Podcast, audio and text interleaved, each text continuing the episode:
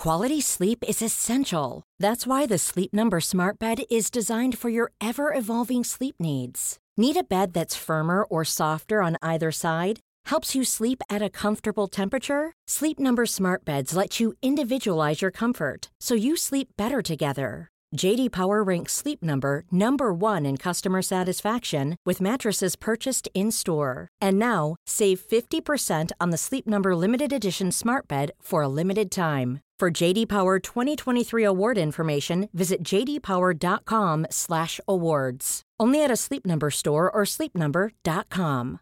Ready to pop the question? The jewelers at BlueNile.com have got sparkle down to a science with beautiful lab-grown diamonds worthy of your most brilliant moments. Their lab-grown diamonds are independently graded and guaranteed identical to natural diamonds, and they're ready to ship to your door. Go to BlueNile.com and use promo code LISTEN to get $50 off your purchase of $500 or more. That's code LISTEN at BlueNile.com for $50 off. BlueNile.com code LISTEN. Ever catch yourself eating the same flavorless dinner three days in a row? Dreaming of something better?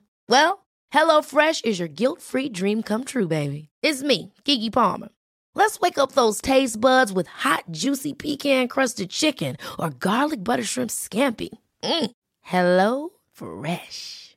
Stop dreaming of all the delicious possibilities and dig in at HelloFresh.com. Let's get this dinner party started.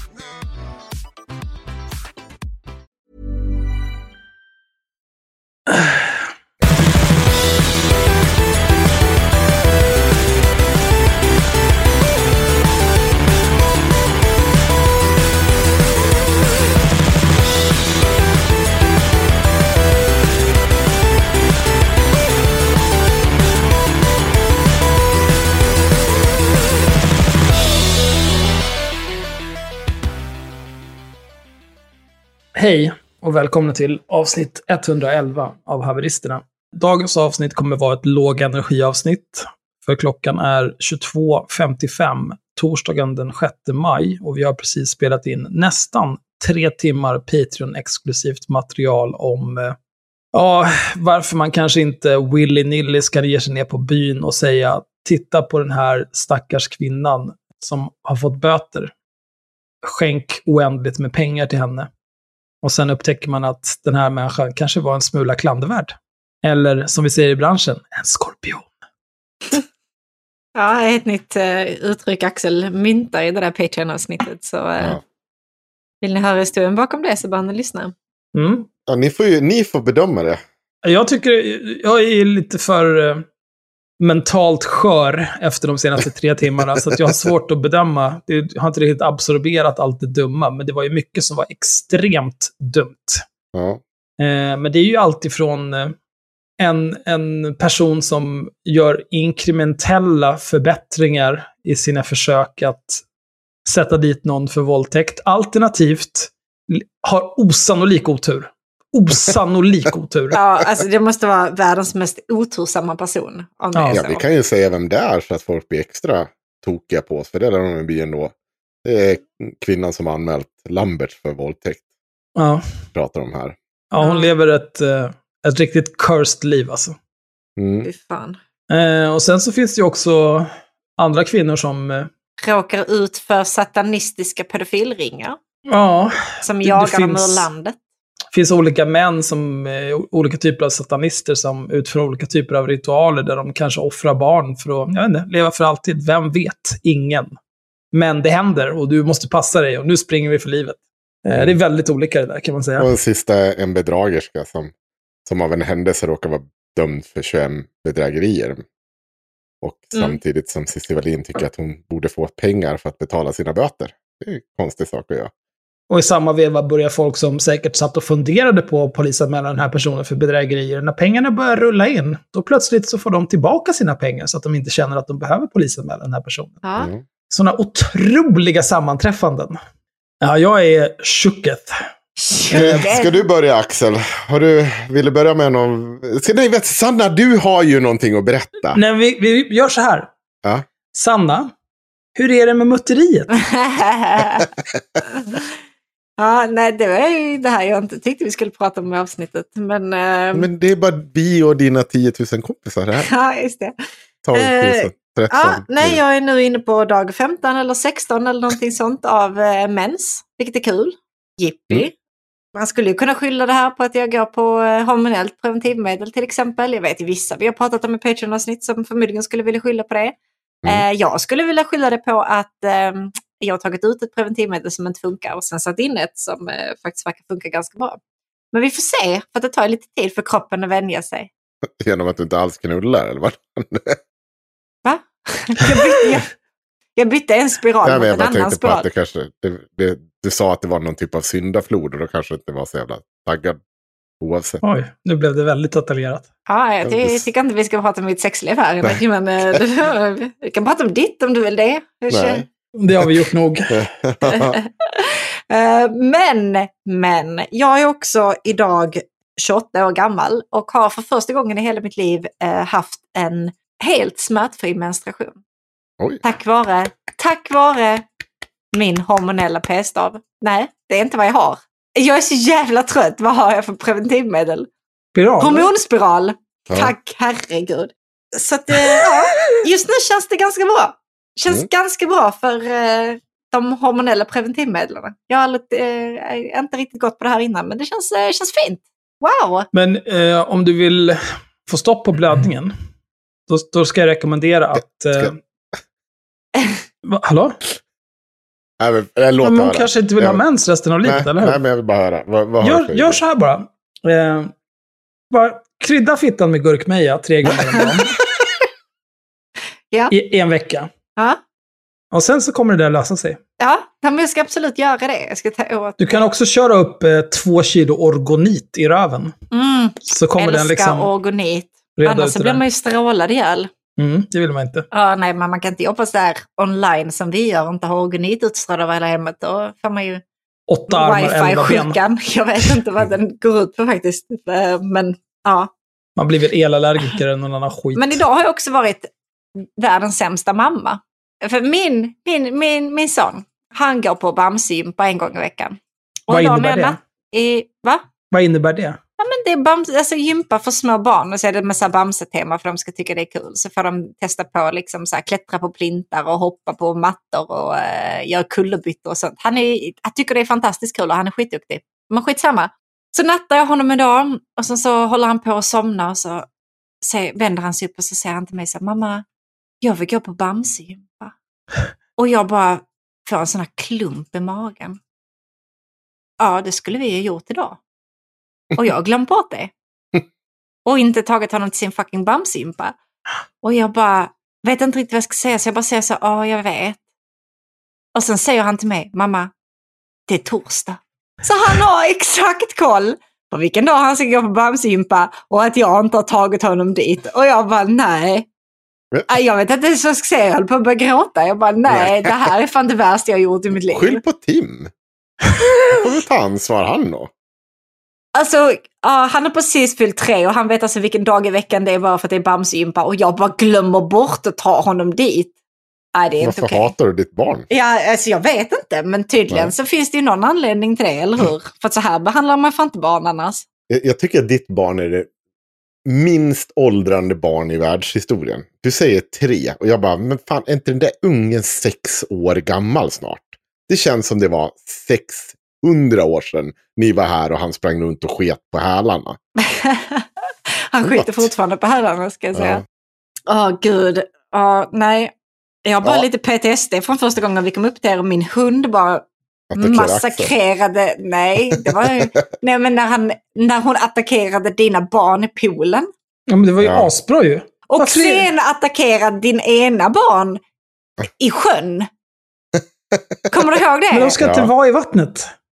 Nej, Bara liksom- sprang ut i sjön, biter tag i simringen på Ja, ditt yngsta barn och släpar upp henne på stranden. Och du ska fan inte vara i det här livsfarliga vattnet.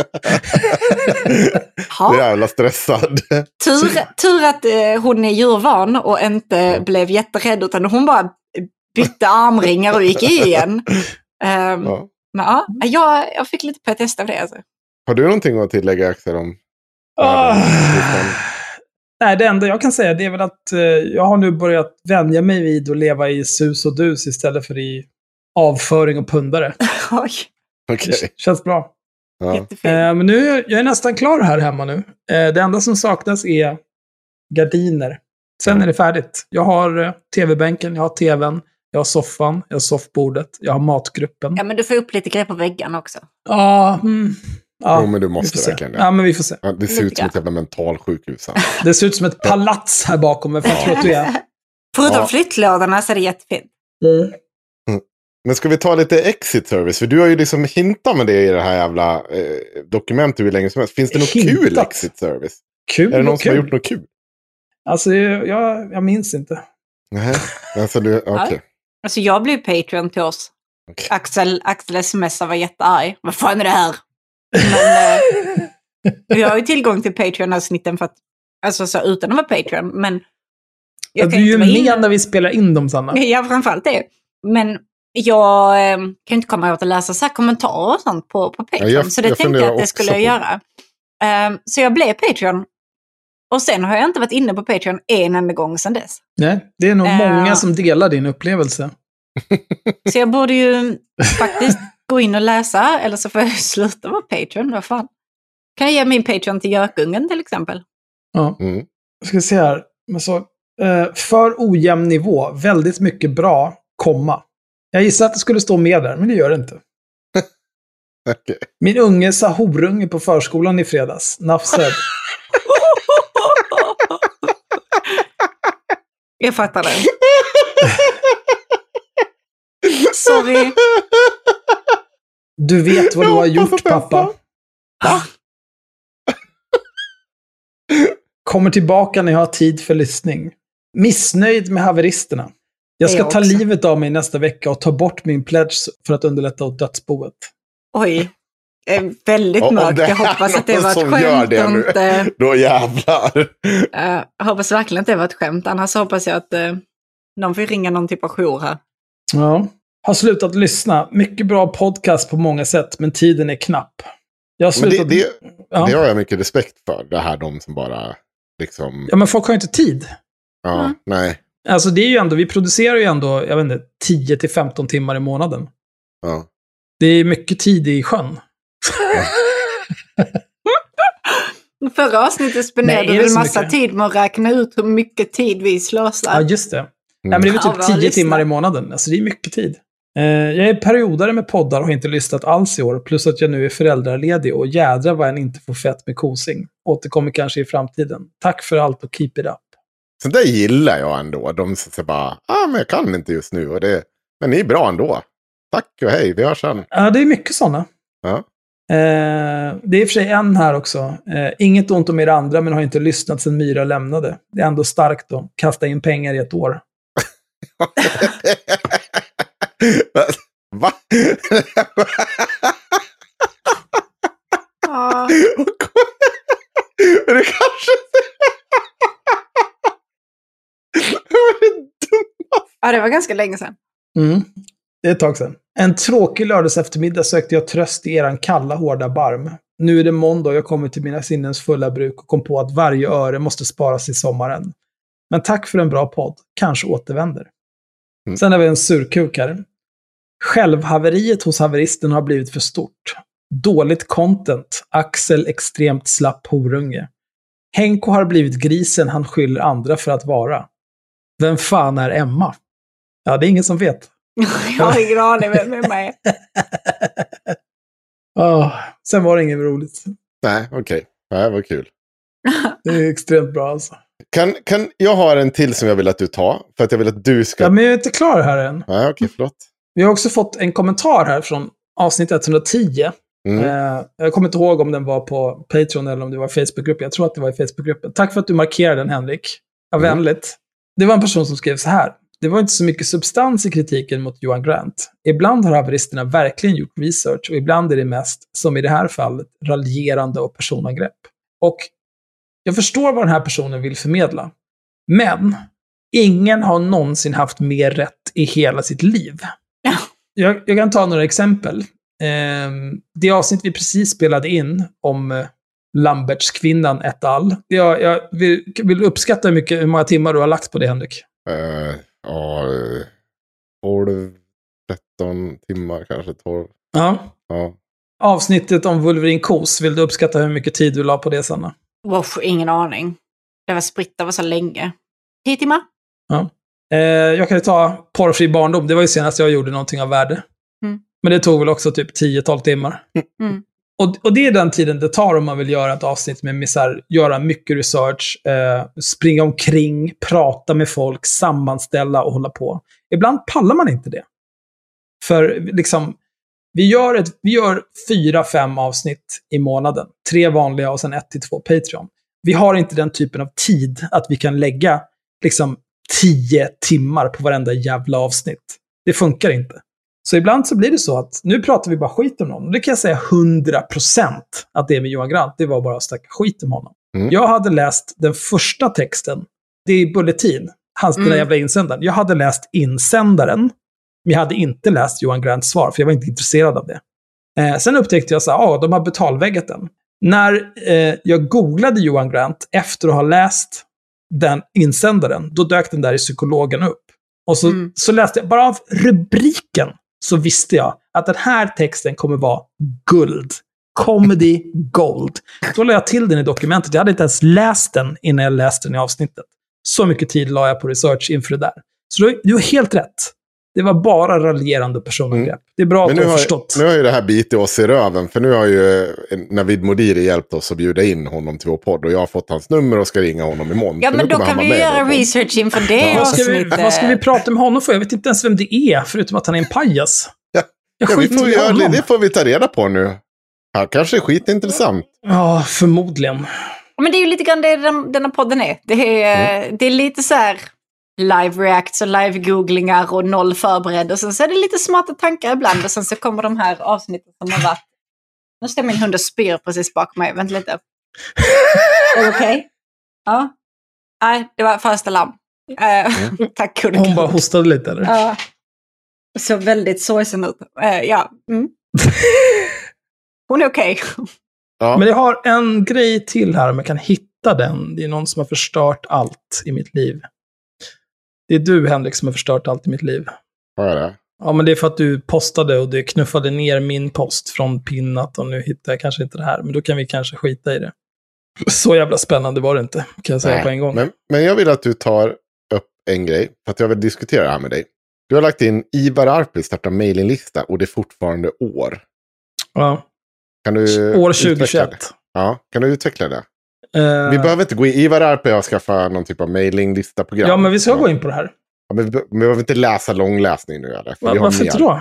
Nej, för att det är inte så bra. Det är inte så intressant. Nej, det, är nej, klart att det inte är bra. Nej, men det intressanta är väl att han har skaffat, skaffat en lista.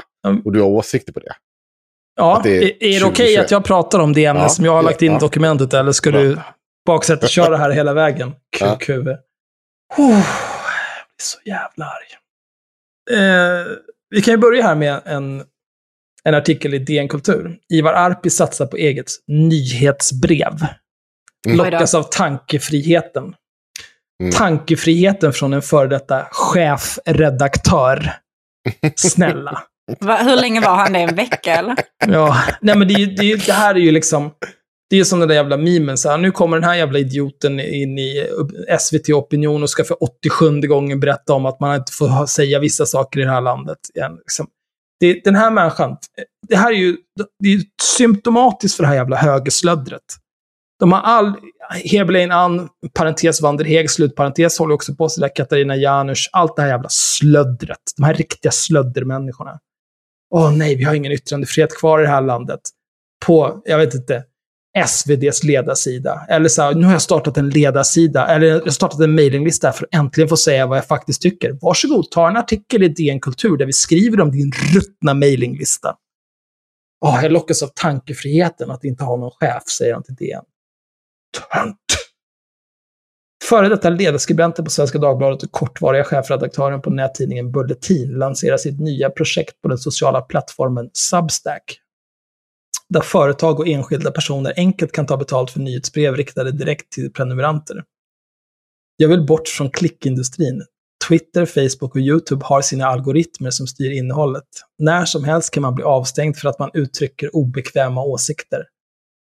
På Substack har jag min egen mejllista. Det ska också bli spännande att inte ha någon chef, säger Ivar Arpi till DN. Behöver inte läsa jättemycket mer av det här. Det står inte så mycket mer. Men Nej.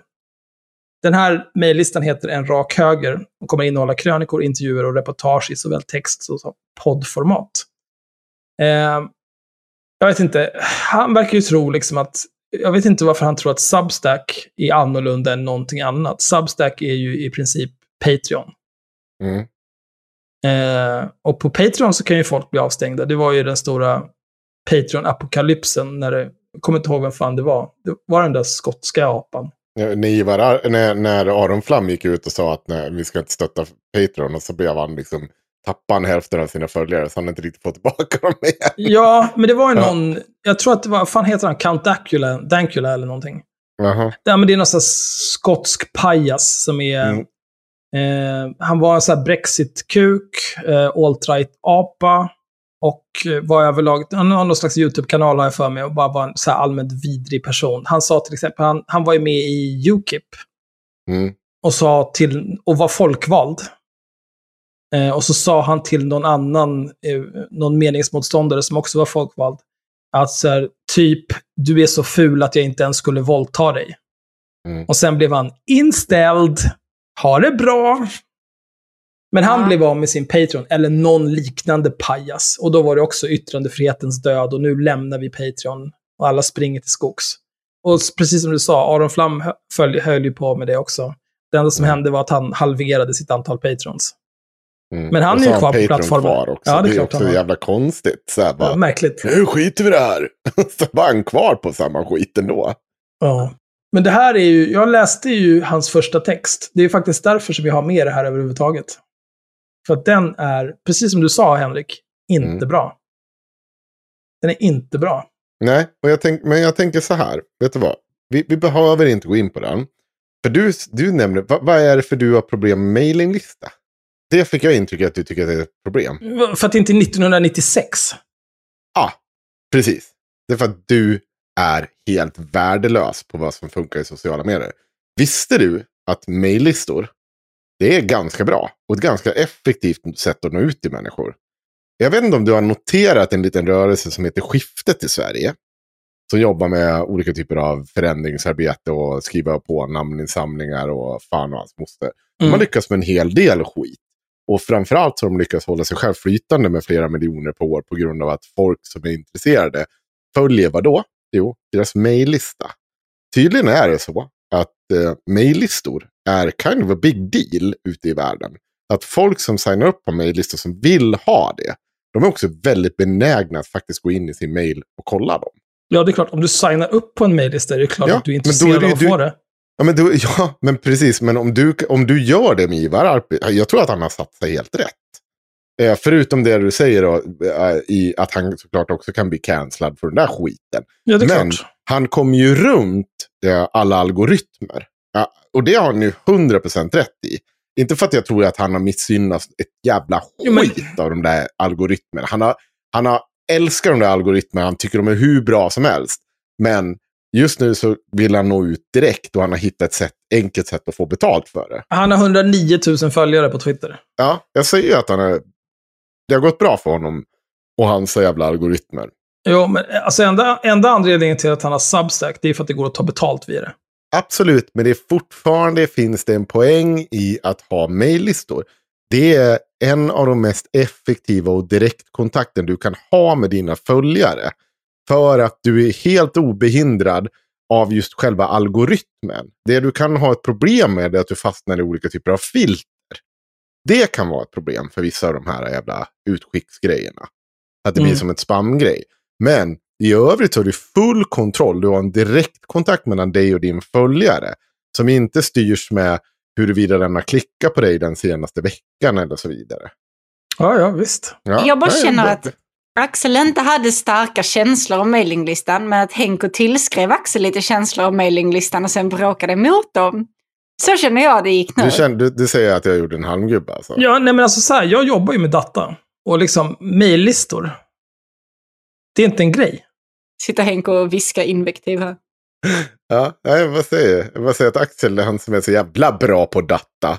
Nej, och men, alltså, mitt- mejllistor. Eh, Jag, jag, nej, Sanna har helt rätt. Jag har inga starka känslor om mejllistor. Det Nej. första jag tänker på när jag hör mejllistor, då tänker jag på Alexander Bards Elitlistan.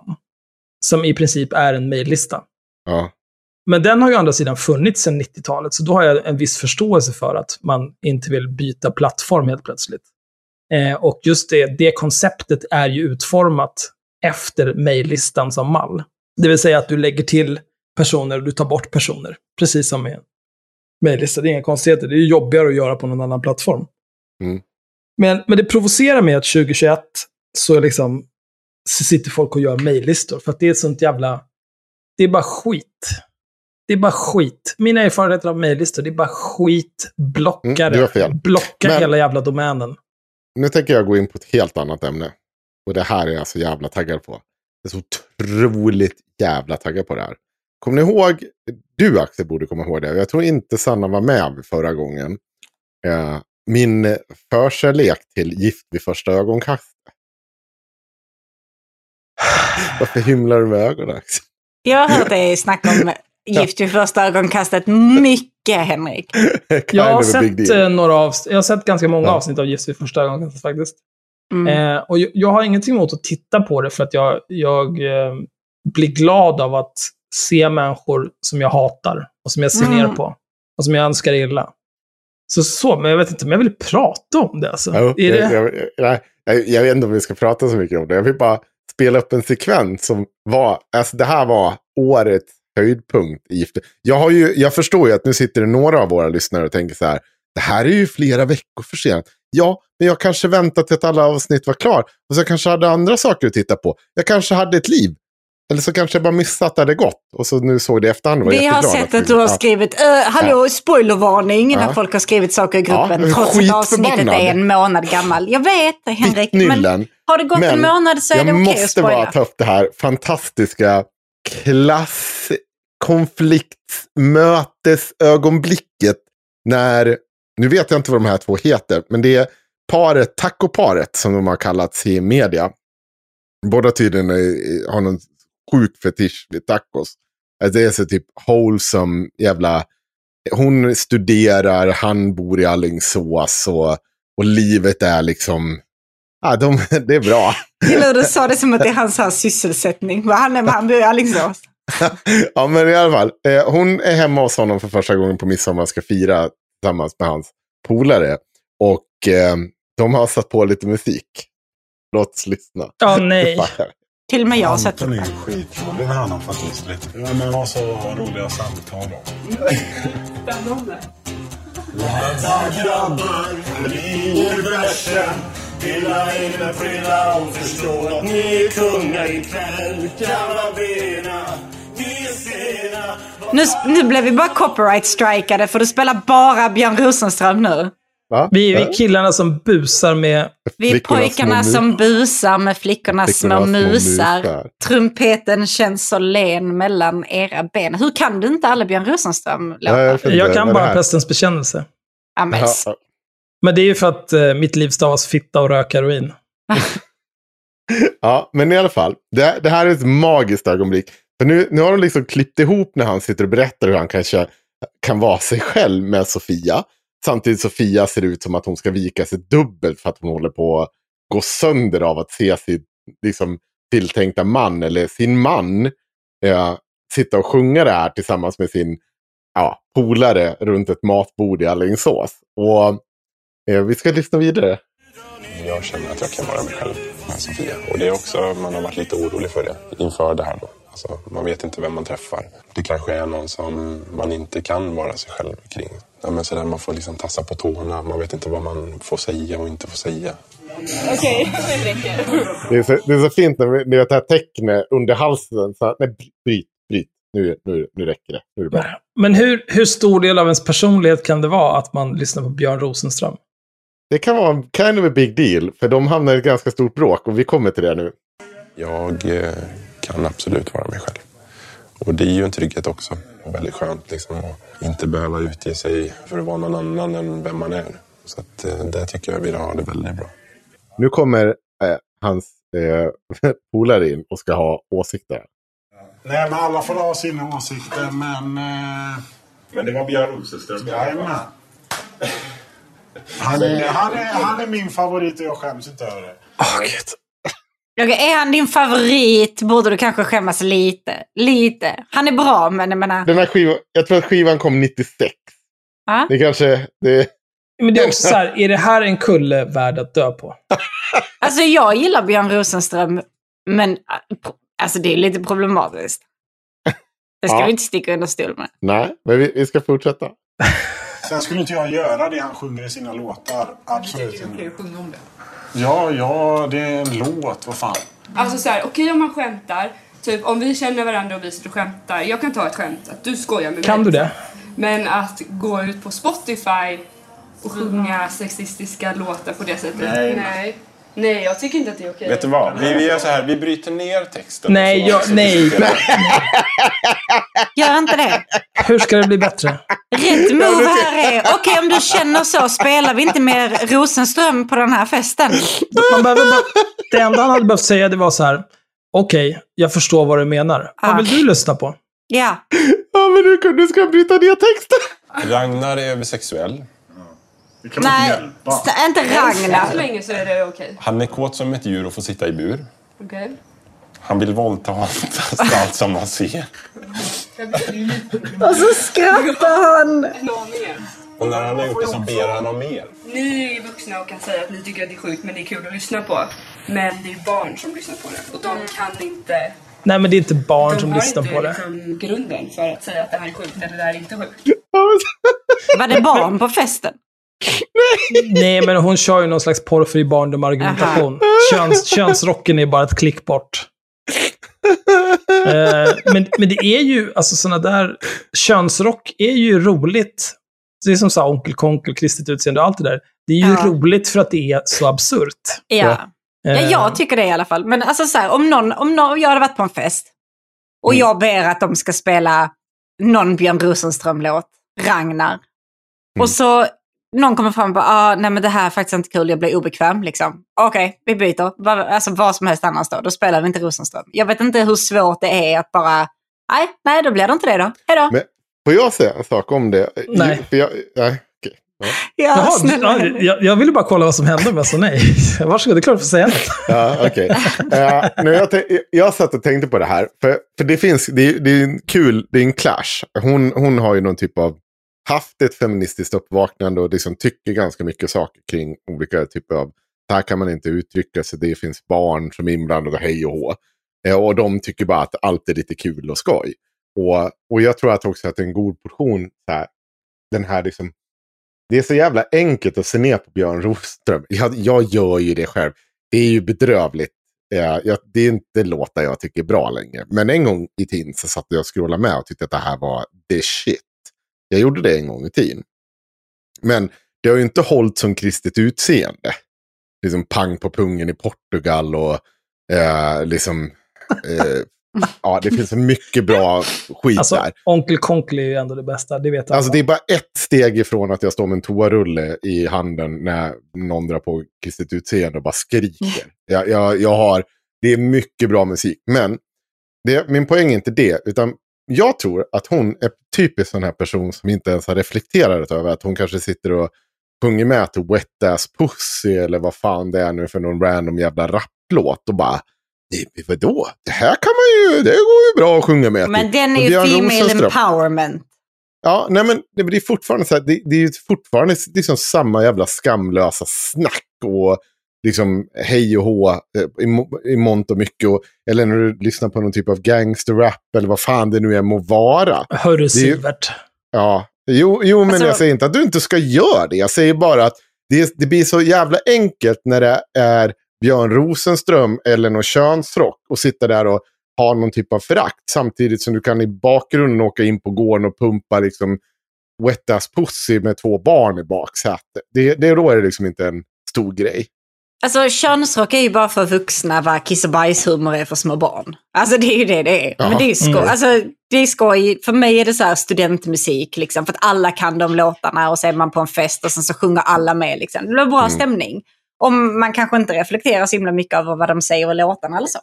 Men eh, ja, jag vet inte, jag hade inte velat starta på Ragnar till exempel. Det Magnus skulle bara klippa in en liten sväng av eh, och fejda ut i det här snacket när, med lite bra någon typ av eh, ja, någon typ av kristet utseende. Någon typ om att eh, med gråten i halsen blev jag bög eller något sånt där. Det är ju vackra textrader. Är det det? Jag, jag, ja, Ja. Eh, Jag, jag tycker inte kvinna, Magnus ska hora. göra det. Eh, däremot någonting Magnus kan göra snart. Eh, jag, jag frågar, det här, tanken är vi spelar in det här torsdagen den 6 maj.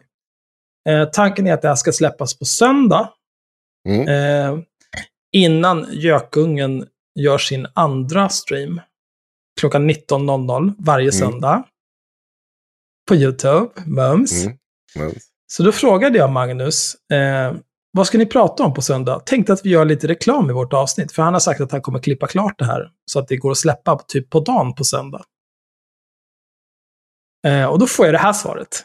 Vi jobbar på det med lite partiledardebatt gissar jag på. Och sen hade Kristoffer någon grej klar som jag inte minns. Ja, Så nu känner jag, Magnus, eh, du kan ju eh, spela in någonting eh, som inte är så här retarderat. Och så kan du klippa in det här. ja här och, och så kommer kan du fejda ut Magnus. det med, med gråten i halsen blev han bög. Mm. Ja, här Ja. kommer Magnus som ska presentera söndagens stream av Gökungen. Hejsan, haveristerna-lyssnare. Och hej Henrik, Sanna och Alex. Magnus här. Kul med lite extra arbete efter fem timmars klippande av Henriks flåsande, Sannas frenetiska dunkande i mikrofonen och Axels grymtande. Kul. Kul. Men ikväll, i kvällens Gökungen, så kommer Kristoffer att snacka om olika cringe moments från förra veckans partiledardebatt. Och sen har han någon grej som han kallade lögnskola för politiker. Bilan å sin sida har visst gått superwoke på före detta utrikesminister Margot Wallström. Sen verkar hon också ha en grej för Magnus Ranstorp. För min egen del så är jag inne i något litet arbete om rasistiska organisationer. Vi får se vad det blir av det. Och nu, Henrik Johansson, kommer låten som alltså heter Kairos fjollor. Eller som Henrik beskriver det, vackra textrader.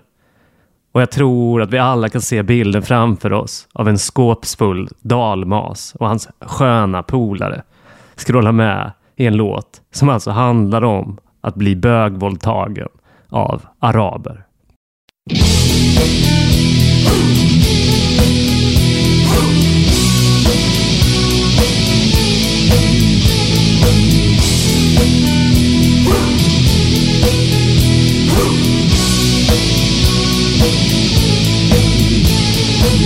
Dromedar och kamel i ett tält utan el.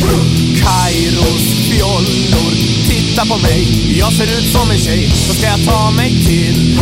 Utan knäckebröd och sill. Äta olja, dricka sand. Spela i arabiska heavy metal band. Jag blev förd bakom ljuset. Stenad, packad, full och hög. Jag blev förd till Harenhuset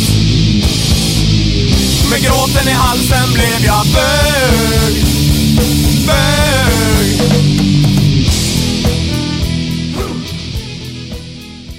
och där hörde ni kristet utseende med gråten i halsen blev han bög. Jag vet inte om den, den heter ju inte så, jag kommer bara inte på Det här, det här Ja. kommer vara så himla dumt för Magnus kommer inte klippa in sig själv prata. Han kommer bara låta detta vara kvar när vi är dumma i huvudet. Okej, Ja. ja. tack Magnus. Jävla Det är perfekt. Ja, men det gjorde du bra. Ja. Eh, har du något mer att säga om det? För, alltså, jag Nej, jag så har inte, jag bara tyckte det var magiskt det där. Det var magiskt. Men det, de har ju ett långt bråk sen därefter av att han har kallat henne kärring va? Eh, åh, nej, det är, den, Ett det annat är par. inte. Det är ett annat par. Det är ett annat par. Okej. Men det där är ju, problemet med den där serien, det är ju så här, om de har en massa så här psykologer och sånt som har gjort en massa djupintervjuer och försökt matcha med liksom den bästa personen för dem av alla andra sökande. Det står ju i motsatsförhållande till att det ska bli bra tv. Det funkar ju inte om alla par bara kommer överens och lever sitt bästa liv tillsammans. Nej, Nej. alltså problemet med det där programmet är ju att eh, varför skulle det någonsin funka? Nej, varför det är helt skulle orimligt. det någonsin funka? Du kan liksom inte utläsa, alltså så, men nej. Man måste, man måste träffa personer för att veta vad man tycker om dem. Eller alltså så här, ha någon, man kan inte bara ah, skriva ner på en lapp och bara den här är jag, jag tror att det här blir bra, bla bla bla. Nej, snälla. Min Nej. värsta mardröm alltså. Ja, det är vidrigt. Jag kan också ta upp en liten grej som jag tyckte var kul med Make Equal. Alltså. Ja. Om det är okej. Om inte Det var länge sedan vi Ja, pratade om Make okej. Equal. Då får du nog berätta vilka de är först. Ja, Make Equal har vi tagit. Ni kan lyssna på om det är en typ av jämlikhetsorganisation. Eh, eller jämställdhetsorganisation. Jag kommer inte ihåg vad de kallar sig. Men, men de jobbar för eh, olika typer av jämställdhet och har hela tiden massa projekt som är finansierat av våra och skattebetalare eh, genom Allmänna arvsfonden. De är lite av experter på att söka statliga medel. Mm. Och de har ju sedan tidigare gjort en typ av våldspyramid. Eller våldtäktspyramid tror jag det är. Som fick en reaktion att någon eh, tyckte att det här var så jävla dumt så att de gjorde en eh, folkmordsgiraff. Ja, just det. Superrolig. alltså jag skrattar. Och den är liksom accurate. Det, det, är ju- det är ju sant. Det är ju så här bara.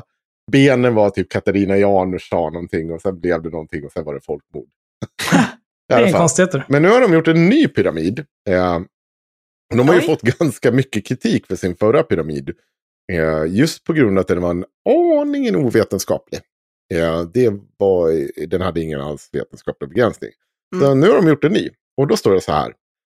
Eh, I botten på den pyramiden, eh, basen, begränsande normer, ojämlikhet, könsnormer, machokultur, heteronormer, funktionsnorm, vithetsnorm, etc.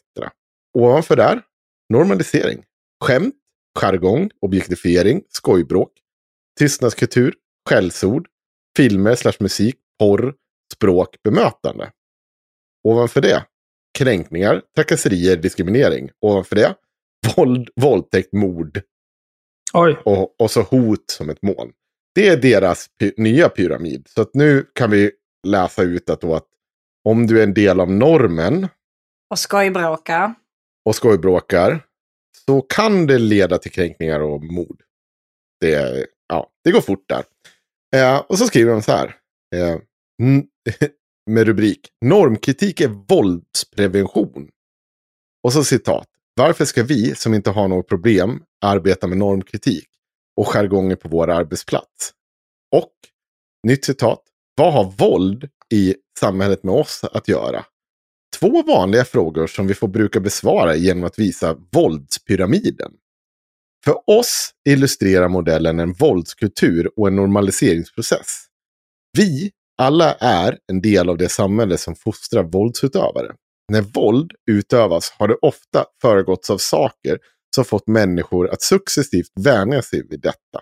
Detta kan vi se eh, på samhällsnivå. I Rwanda innan folkmordet och i Nazityskland innan förvin- förintelsen. Men också i mindre sammanhang. Våld i nära relation. På arbetsplatser där tystnadskultur leder till sexuella trakasserier. Får förekomma utan att någon reagerar. Eller kompisgäng där man ständigt testar varandra tills att någon till slut går över en gräns. Och nu kommer det väsentliga. Våldspyramiden är inte ett vetenskaplig modell. Det finns inte en studie som man kan ange som källa för att alla processer den illustrerar. Det är olika nivåer i pyramiden är inte kopplade på det jag sett det att ett rasistiskt skämt automatiskt leder till diskriminering. Men vad är då poängen med den här pyramiden? Jag vet Ja. inte. Nej, för att de skriver ju med. Jag tänker inte läsa upp det för det är inte relevant. Om du har sagt att det inte här är en serie, då, då behöver inte du, det finns ingenting därefter. Du kan säga så här, men vi vet, vi vet det här. Ja, fast din pyramid, den betyder ingenting. Du har ju sagt det. Det finns inte en enda vetenskaplig studie som visar att det här stämmer. Det, när man pratar om eh, normaliseringsprocessen processen inför folkmord och sånt som de faktiskt tar upp. Ja, absolut. Det finns massor att diskutera kring Rwanda och den nationella radio som sändes ut där man liksom hetsade mot, eh, ja, vilken, jag kommer inte ihåg vilken minoritetsgrupp det var i Rwanda. Är det någon som har det? Eh, Tyvärr. Nej. Ja, eh, i alla fall. Tutsier kanske? Ja, Kultur? kan är det, ja. Eh, skit, skit samma, inte skit samma, men, men eh, jag tänker inte live-googla. Poängen är att det är, det är en process som sker, eh, men det är också saker, andra saker som sker i samhället eh, utöver det. Och det, det, det illustreras inte så här enkelt. Det, det, du kan inte säga att skojbråk, eh, det riskerar att leda till annat. Det, det inte ens på en samhällelig nivå. Det är helt orimligt att ha den typen av vanföreställning. För det, det snarare kan leda till att ja, men alltså, du inte satsar på de sakerna där du behöver göra insatser. Att saker går förbi vid sidan av. Som snarare kanske leder till det här. Det, det är bara trams. Och det är bara för att sälja in fler föreläsningar. Titta här vad duktiga vi är med vår grafis, grafiska profil. Som inte betyder ett jävla skit, för det säger vi själva. Jag, jag kan inte förstå hur folk inte kan, liksom, kan bli mer liksom, förbannade på när de sitter och säger så här. Det betyder ingenting. Din jävla pyramid betyder lika mycket som den, kom, alltså den liksom, eh, folkmordsgiraff som en komiker gjorde. Den gör verkligen det. Det betyder ingenting mer. Men de är ju charlataner. Ja. Ja. Skorpioner. ja. Ja. Gud, vilket tjatar om de där jävla skorpionerna. Ja, nu ska vi jobba in den skorpioner. Jag hittade för övrigt den här andra grejen. Det här är också från Facebookgruppen. Eh, gällande förra avsnittet och eh, just det här med Johan Grant. Mm. Tycker att ni skatade väldigt snabbt förbi den uppenbara elefanten i rummet. Henko nämnde den åtminstone, men det drunknade omedelbart. När studenter protesterar mot något som ni inte tycker är dåligt fattar de inte hur utbildningssystemet och universitet högskolor fungerar. Deras åsikter kan inte få styra över erfarna och kunniga professorers kursplaner och så vidare. När studenter protesterar mot något ni tycker är dåligt borde man lyssna på studenterna och vidta åtgärder. Bla, bla, bla, bla, bla, bla. Eh, den stora skillnaden här är ju att eh, det som vi tyckte var dumt, där avbröt de här eleverna föreläsningen och tyckte att det skulle göras en massa ändringar på en gång. De hade också ganska orimliga förväntningar på vad som skulle ändras i utbildningen. Inte att så här, ja men vi, vi tar in de här önskemålen och den feedback vi har fått och de här utvärderingarna vi gör och sen så, så utvärderar vi det och så tittar vi på vad vi ska ändra till nästa läsår eller näst, nästa läsår. De förväntade sig att ändringarna skulle göras omedelbart. Ja. När det kommer till Johan Grant, då kommer ju all kritik från just utvärderingarna av momentet efter att momentet var klart. Det var ingen som ballade ur mitt under momentet och höll på att bete sig. Nej, precis. Jag tror, alltså, vi ser ju till och med det i avsnittet att eh, de, de går lite grann sin egen väg, de här Malmöstudenterna. Och de, de får ju ändå gehör av, äh, av högskolan, eller Malmö universitet som det heter nu. Äh, de får ju ändå gehör och det sker ju förändringar där. Men Ja, det- de har ju inte gått rätt väg för att komma dit. De har ju istället stört undervisning till exempel och liksom försvårat för eh, den här professorn att föra sin undervisning och så vidare. Medan i John Grants fall, John, Johan Grants Mm. fall, så har de eh, faktiskt lämnat in det i sina utvärderingar. De har gått ge- genom rätt kanaler så att högskolan mycket lättare kan ta ställning till det utan att det ska behöva störa undervisning för de studenter som faktiskt tycker att det är bra. Och också eh, de elever, de 31 elever Studenter. som, ah, whatever. De 31 skatteparasiterna som, eh, som yttrade sig i media om det där, de gjorde det först efter att Johan Grant hade bölat om att han hade fått sparken. Och missrepresenterat varför han inte hade fått sparken, vilket han inte hade fått. Mm. Så att liksom, det är ju äpplen och päron att jämföra det. Så nu vet du det, din jävla pung. Hade jag inte varit postblockad på Facebook hade du fått höra det i samma sekund som du skrev det där dumma. Skönt att det kan vi, vi föra vendettorna här istället. Ja, ja, det är inga konstigheter.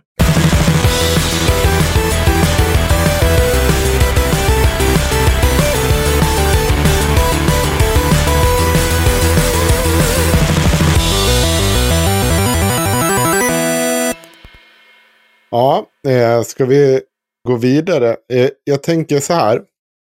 Vi har några, du har ju skrivit in veckans sisse här. Och jag tycker att vi tar de re, relevanta sakerna, det som är kopplat till det vi har pratat Patreon-avsnittet. Och då tänker jag att det här att eh, nu ska ju de göra en metoo-film. Mm. Trots att SVT har redan påbörjat den. Och så ska de då försöka sälja den till SVT. För att de kan tydligen göra det mycket bättre. Men varför Eh, ska de göra sin egen metoo-film? Jo, men det var ju för att de kom på det. det jo, Var det, ju kanske för att de inte var tillfrågade att vara med Nej, i precis. SVTs? Ja, det var ju så jobbigt när inte de här kända profilerna var med. Och nu springer hon runt och lajvar som att hon är intresserad av det här. eh, där. Men jag ska läsa, eller kan inte du scrolla ner och läsa deras eftersökan av personer till den här dokumentärfilmen, Axel? Jo. Det är lite längre ner. Eh, medverkande till dokumentär sökes. Cissi Wallin och Maria Sveland initierade en dokumentär där vi hör kvinnors berättelser om att ha blivit utsatt för sexualbrott. Vi söker kvinnor som kan spela in en egen mobilfilm, alltså med mobilens kamera, och berätta att man blivit våldtagen eller utsatt för grövre övergrepp, om man anmälde eller inte, varför, varför inte, och hur det som hänt påverkat ens liv i stort. Man behöver inte gå in på detaljer kring övergrepp, utan mest fokusera på vad det som hänt har kostat en. Blev du sjukskriven efteråt? Hoppade du av skolan? Vände människor dig i ryggen för att du anmälde eller berättade? Fick du gå i terapi som du kanske tvingades betala själv? Tappade du förtroendet för rättsväsendet? Kan du formulera detta på några minuter? Helst inte längre än tre minuter. Och mejla oss så blir vi enormt tacksamma och kommer klippa in hela eller en del av detta i ett större collage av olika kvinnor i dokumentärfilmen. Om det känns som något du vill göra så kommer här ett slags inspiration till manus från en fingerad person, bara så du förstår hur vi helst ser att man lägger upp sitt berättande som man spelar in. Vi kan stanna där. Jag, jag, det är sällan jag till någonsin jag har hört att när du gör en dokumentärfilm så får du förslag på ett manuskoncept Sitter och regisserar folk. för hur du ska berätta vad som hänt. Också konstigt att inleda med så här. Man behöver inte gå ut med detaljer kring övergreppet, men vad som har hänt. Men vad kostar det? Blev du sjukskriven? Hoppas, hoppar du av skolan? Eh, Vände människor dig i ryggen? Fick du gå i terapi? Ja, tvingas du betala själv? Allt det här är ju negativa faktorer. Alltså de vill ju bara höra hur du blev på ett eller annat sätt missgynnad. Det finns ju inte utrymme till att en person kommer där och säger ja, fast jag fick stöd från samhället eller jag fick så här, min omgivning så här, backade upp mig och, och jag har liksom känt ett otroligt stöd från kvinnor runt omkring mig. Fast det- det är väl egentligen inte så konstigt. Alltså, dokumentärfilmer har ju alltid en... Det, det, det är väl ingen dokumentärfilmare som går ut och letar efter en objektiv verklighet eller liksom, nu ska vi verkligen skildra båda sidor av det här. Det finns ju alltid en vinkel. Jo, fast om du säger, om du går ut och pekar på att det, är en, alltså så här, det enda du kommer visa upp det är alla ni som varit missgynnade. Då får du ju säga det att vi kommer bara titta på de kvinnorna som varit utsatta för skit. Ja, ja, det beror helt på hur de lägger upp det. Ja, Men det, och det, jag, jag skulle nog kanske inte i en, i en våldtäktsdokumentär, liksom, eller efter metoo-dokumentär, diskutera bara att det här är bara personer som har varit utsatta för kränkningar. Och så inte diskutera att världen ser inte riktigt så, så enkelt ut. Men det är ju det här just- binära igen. Men nu är det Ja. inte ens binärt längre, utan nu är det bara det dåliga. Men Ja. Cissi Wallins dokumentär skulle väl ha just den här förtalsvinklingen. Vad, vad mäns våld mot kvinnor kostar kvinnor utöver våldet. Är det inte det som skulle vara själva vinkeln på den här dokumentären? Nej. Det, ja, jag har faktiskt ingen aning. Jag har verkligen för mig att jag läste det, att det skulle vara liksom mer eh, ur eh, typ förtalsperspektivet. Det här ser vi också i Patreon-avsnittet, att, att man blir åtalad för förtal för att du berättar om ett övergrepp är ju någonting som ligger Cissi Wallin varmt om hjärtat. Och jag tror att det är därför Mm. de vinklade, valde att vinkla dokumentären så. Jag har verkligen för mig att jag läste det. Nu har jag ingen källa Ja, på men det, jag, så jag kanske ja, drar men ur jag, vet, jag tror jag vet vad du menar. Det är att det nämns någonstans som att ja, någonting... Ja, men sk- skit Jag samma. tror att det är något läs svar vidare. på varför Ja. ska ni göra det när SVT redan gör det och de säger att Ja, vi kommer ha en helt annan vinkling. Blä. Jo, men det där känner jag också igen. Men det Ja. var ju mer eh, att det skulle liksom, istället för att det är liksom Soran som Ja. får vara Mm. med, Mm, så är det utsatta kvinnor. mm. Läs Eh, det, här, det här med att hålla på och markera saker, det kan du ju Ja, gärna sluta med. Alltså. Ja, okej, Men-. Jag har läst ord förut. Men jag fattar inte riktigt vad, vad, vad du menar med att de letar efter kvinnor. Det är klart de letar efter kvinnor som är utsatta för övergrepp, eller vadå? Eh, jag menar att, eh, att man, man ger inte utrymme för att du, du söker bara de kvinnorna som är utsatta i alla dess delar av liksom, våldtäkten. Allt som händer där, allt som händer efter. Det, det finns inte utrymme för att du berättar en historia om att nej, så här enkelt var det inte. Liksom, du berättar bara den absoluta mest skräckinjagande versionen av ett övergrepp och alla konsekvenser därefter. Det än en gång stämmer in väldigt mycket i Alla deras negativa narrativ. konsekvenser Ja. framförallt.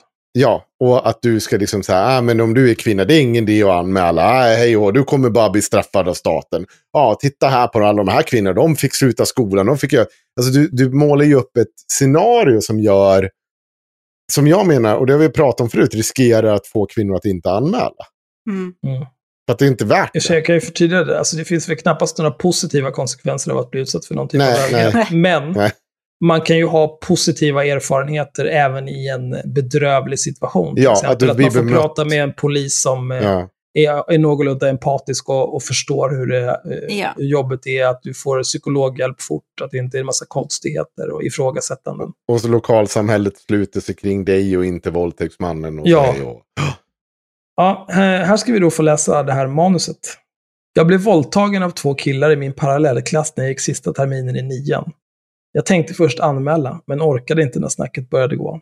Det sades att jag varit en billig hora, som gått med på det, men sen hittat på att de våldtagit mig. All skuld och skam påverkade mig till den grad att jag slutade gå till skolan och missade att få mina slutbetyg. Jag isolerade mig allt mer hemma, tappade i vikt och kände hur fler och fler som kallat sig mina vänner vände mig ryggen. Traumat från själva våldtäkten gjorde att det tog lång tid för mig att våga träffa killar igen och att ha sex var mest laddat med ångest i flera år efteråt. Jag borde kanske ha anmält, men vet än idag inte om jag hade orkat med en rättegång. Det är ju trots allt så otroligt få som fälls, oavsett om killarna som utsatt mig hade straffat så känns det som att jag som One size fits all seemed like a good idea for clothes Nice dress. Uh, it's a it's a t-shirt. until you tried it on.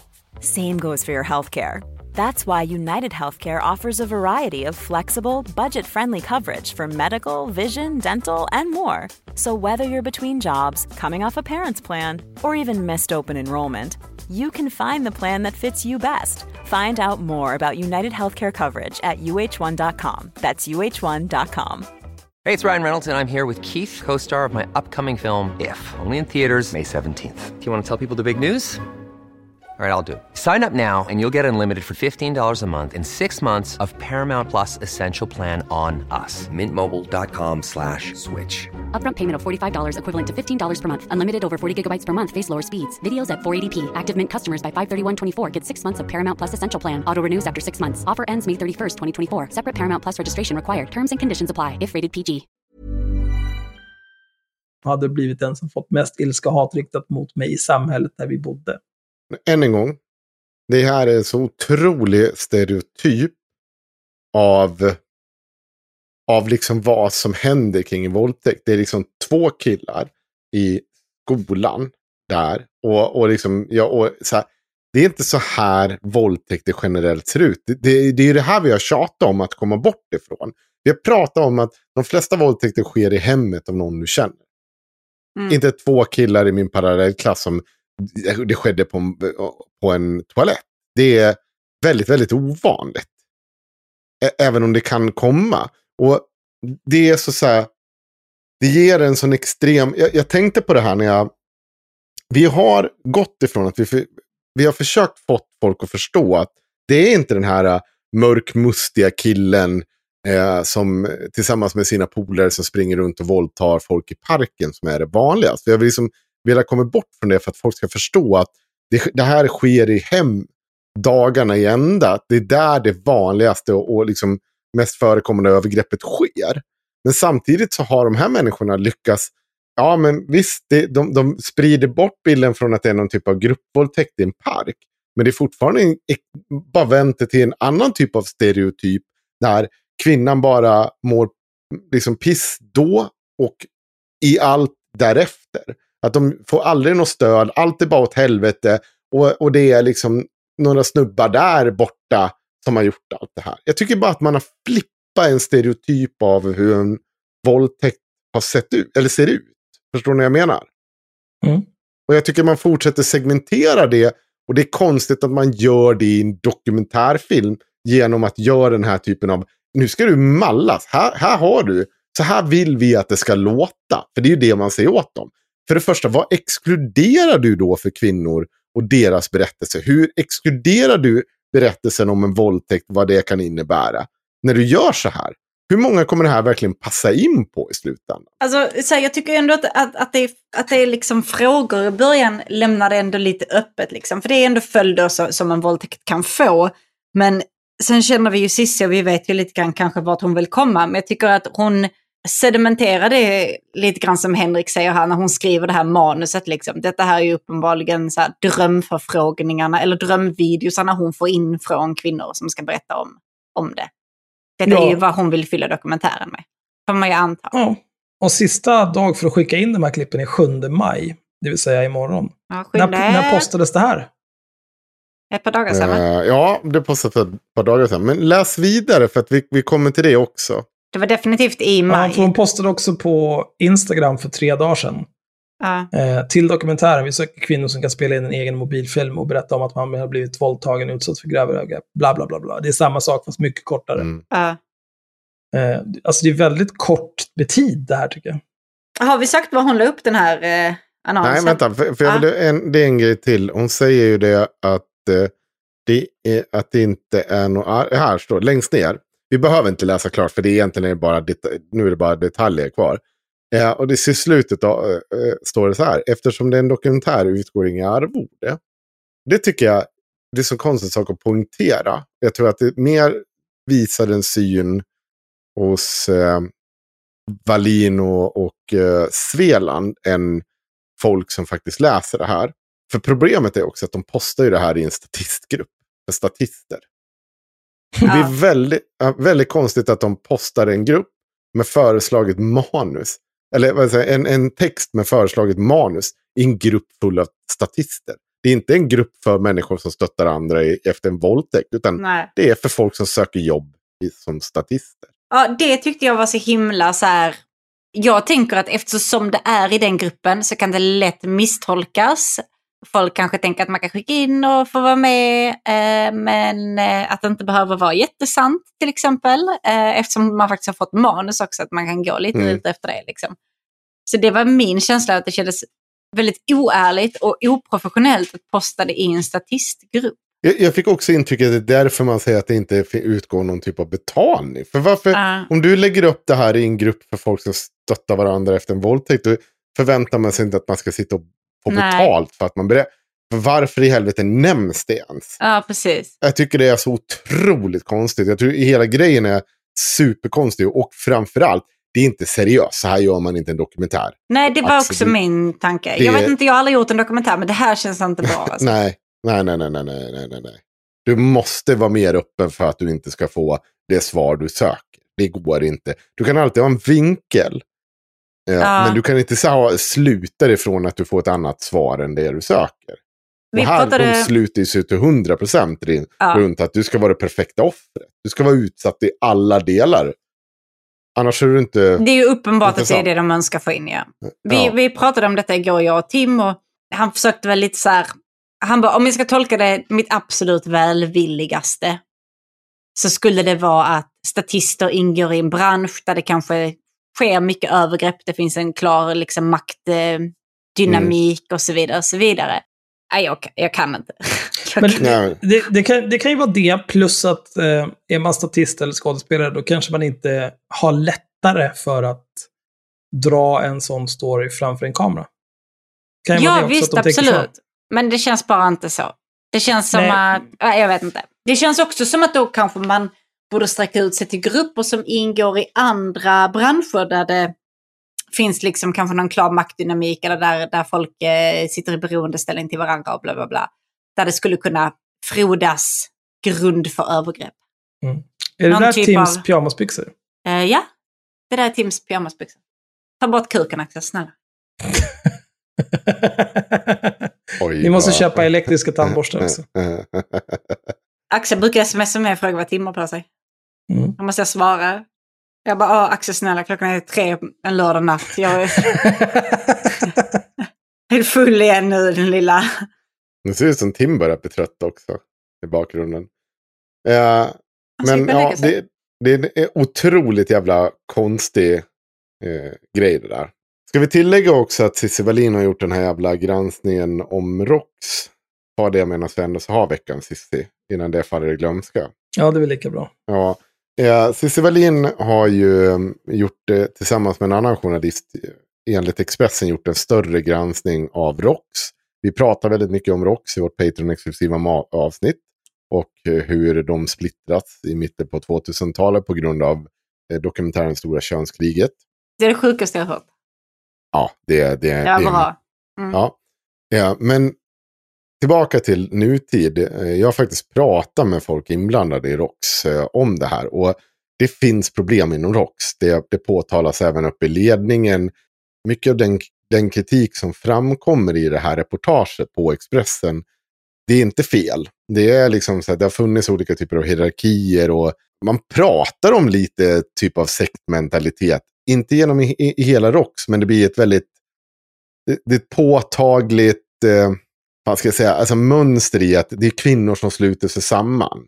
Det är inte sekt, men, men det är människor som liksom, de står upp för varandra och det, det kanske går att bli lite till att man litar på allt, man, har liksom inte, man, man, man är inte nyanserad längre. Så vill jag uttrycka mig snarare. Eh, och framförallt såklart då när det kommer en sånt eh, typ av tvinga folk att vara den typen av lojala så, så leder ju det till konflikter och det leder till splittring och det är hej och hå. Men i det här reportaget så berättas det om hur ordförande för ROX är någon typ av tyrann som går runt och dikterar saker och hej och hå. Det är tio av varandra oberoende kvinnor och, som har berättat om den här typen av dåliga eh, beteendet. Och det finns en anmärkning på Arbetsmiljöverket att de har varit där och påtalat att det finns brister. Och så tar man det som intyg för att, ja men titta, vi har ju rätt i vår granskning. Jag vill bara klargöra en sak. Att Arbetsmiljöverket kommer påtala att det finns brister. Det kan betyda att eh, du inte har en plan för vad som händer om det här händer. Det är liksom vad de kan pricka en för. De kan bli inkallade för att det, på, alltså, så det finns eh, folk uppfattar att det finns stora brister i arbetsmiljöarbetet. Eh, och, och så kommer de dit och säger, ja, nej, men ni har ju faktiskt ingen plan för vad som händer om någon börjar må dåligt och, och det behöver ni skaffa er. Och så är det, det är allt. Det är inte det här stora grejen om att, ja men, har Arbetsmiljöverket varit där, det, det betyder basically att du har begått en våldtäkt. Det är Nej. inte så det funkar. Utan det kan finnas bara att det brister i arbetsmiljöarbetet. Det betyder inte så mycket mer. Sen har man ju då också de här tio kvinnorna att ta till hänsyn. De berättar en samstämmig historia. Där finns det ett problem. Cissi Wallin är inte helt obrydd med att ljuga om källor eller förmedla källor som inte berättar eller påtryckning av källor. Det har hon gjort många gånger. För vi, vi har bevisat det förut. Hon är extrem i det här. Att Expressen sätter henne som någon typ av journalist på det här projektet. Det antar jag för att hon är en av dem som har sett och eh, hållit på med det här. Och jag säger det igen. Redan i, vad fan var det, i var det februari eller mars fick jag in mitt första att nu håller Sissi på att fråga runt efter skit på ordföranden inom ROX. Och jag vet ju hur hon frågar runt. Jag vet ju hur hon sitter, det är bara skvaller hon sitter och fiskar. Med alla sina kontakter och alla sina jävla tentakler. Eh, så man, man kan aldrig i slutändan veta vilken källa som stämmer, vilken som är... För, för det, man kan aldrig lita på Cissi Wallin. Hon är inte en journalist. Hon är en bedragerska. En I skorpion. mångt och mycket. Ja, Skorpion. skorpion. Nej, men Tack. hon är ju en lögnare, en charlatan. Ja. Och, och, och det måste man ha beräknat. Jag fattar inte att Expressen sätter henne på, på liksom det här. Och jag vet att jag sa det direkt när jag såg det. För så här, fan, och de har ju, hon har ju haft jätte, hon är ju superinvolverad. Hon har skänkt pengar från sin bok till ROX. Hon har haft, all, alla våra källor säger att hon har haft jättemycket med ordföringen att göra inom ROX. Eh, Unni Drugge är chefredaktör för tidningen ROX. Alltså det, det är så mycket jävla kontakt. Alltså det, varför är hon där som journalist? På riktigt. Hon vill helt... ta över det. Vad sa. Hon vill ta över det. Ja. Jag säger det nu. Ja, Cissi Wallin kommer försöka bli ordförande i ROX. ja. ja vi, jag kan säga att vi har fått ganska mycket, eller vi, jag har ju fått in information sedan tidigare om att det var mycket sånt där. Att det fanns en diskussion om att Cissi hade inflytande över ordföring. Jag kan inte säga... Jag, jag skulle säga att det, jag, jag klassar det som skvaller mer eller mindre. Men på samma sätt så uppfattar jag det som att mycket av det, hon, det som kommer ut, det är också skvaller och arbetsmiljöproblem och, och, och sånt här. Det är svårt att avgöra Mm. vad det betyder för någonting. För helheten, det måste ju Rox avgöra. Och, och jag kan välja att tro på de här kvinnorna. Problemet är att jag tror inte på Sissi. Så jag vet inte vad hon har valt ut, hur hon har valt ut källor och, och hej och hå. Det, det är det som är... Ja, det första man får fråga sig, finns ens de här tio kvinnorna?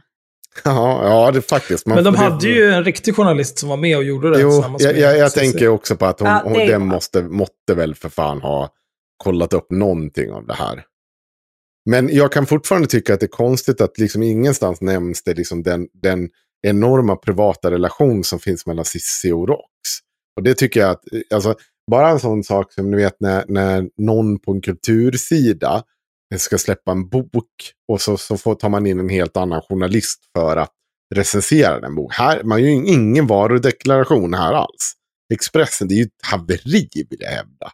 Men- Det går ju. Jag kan inte på allvar ta den här granskningen, hur många kvinnor det än är, för jag kan inte lita på Cissi Wallin. Hon är för insyltad i det här.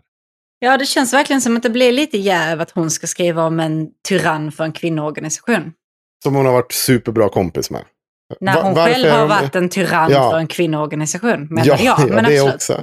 Men, och det sa hon ju också när alla de kvinnorna vittnade. Det var ju bara inget Ja. att tro på. Det var ju bara bittra jävla... lögn, lögn. Ja, och det, det är alltid så med henne. Det går ju inte. För, för det är, hon är ju jävla... Ja, vad sa du? Mon Chichi. Skorpion. men Mon Chichi. En Mon Chichi i en röd fes. Ja. Va, va, det är de här små aporna. Mm. ja. En- varför är det något dåligt? Det var ju sån leksaker. Eller ja, Ja, om du får välja att vara dig själv och en Mon Chichi i en röd fes, vad skulle du föredra? Ja, det beror på vilken dag det är skulle jag vilja svara. Tänk dig att fesen är full av skorpioner.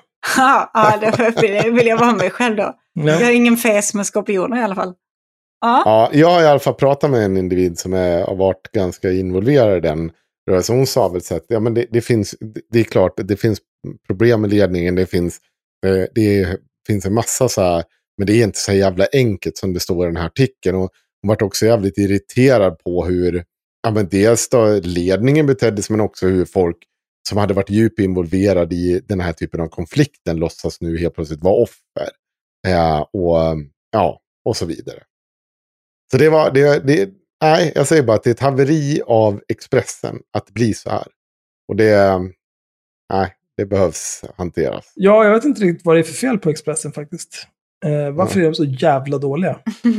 Jag vet inte. Vill du avlö- Jag avsluta? har ju med- fortfarande teorin att eh, Cissi Wallin vet någonting om någon på Expressen. Ja, det gör hon nog. Hon har ändå varit i den branschen länge. Jag tror hon vet mycket om många på Expressen. Mm. För an, alltså annars, om, jag, jag förstår inte varför man som liksom äh, yrkesverksam i den branschen och väl medveten om vem och vad Cissi Wallin är, skorpion. Varför skulle man utsätta sig för att ha henne som anställd? Ja, det. Man vet ju vad som kommer hända. Det är bara att titta på alla projekt hon har varit involverad i de senaste tio åren. Allting bara exploderar och den enda som överlever och går därifrån oskadd rätt in i nästa projekt är Cissi Wallin. Titanskorpionen. Axel, Ja. jag har en sista text från min sida som du kan få högläsa. Det skulle du gilla va? Jag, jag har lagt den i sommarvikarien faktiskt. Bara för att du enkelt ska få fram Ja, snällt. Men den här är så himla hemsk. Ja, Nej, men jag kan inte läsa henne. Alltså, hon är så jävla pantad. Ja, det här är en text från den 14 april. Ah, i eh, den eminenta tidningen, eller media-outleten, eller liksom totala haveriet.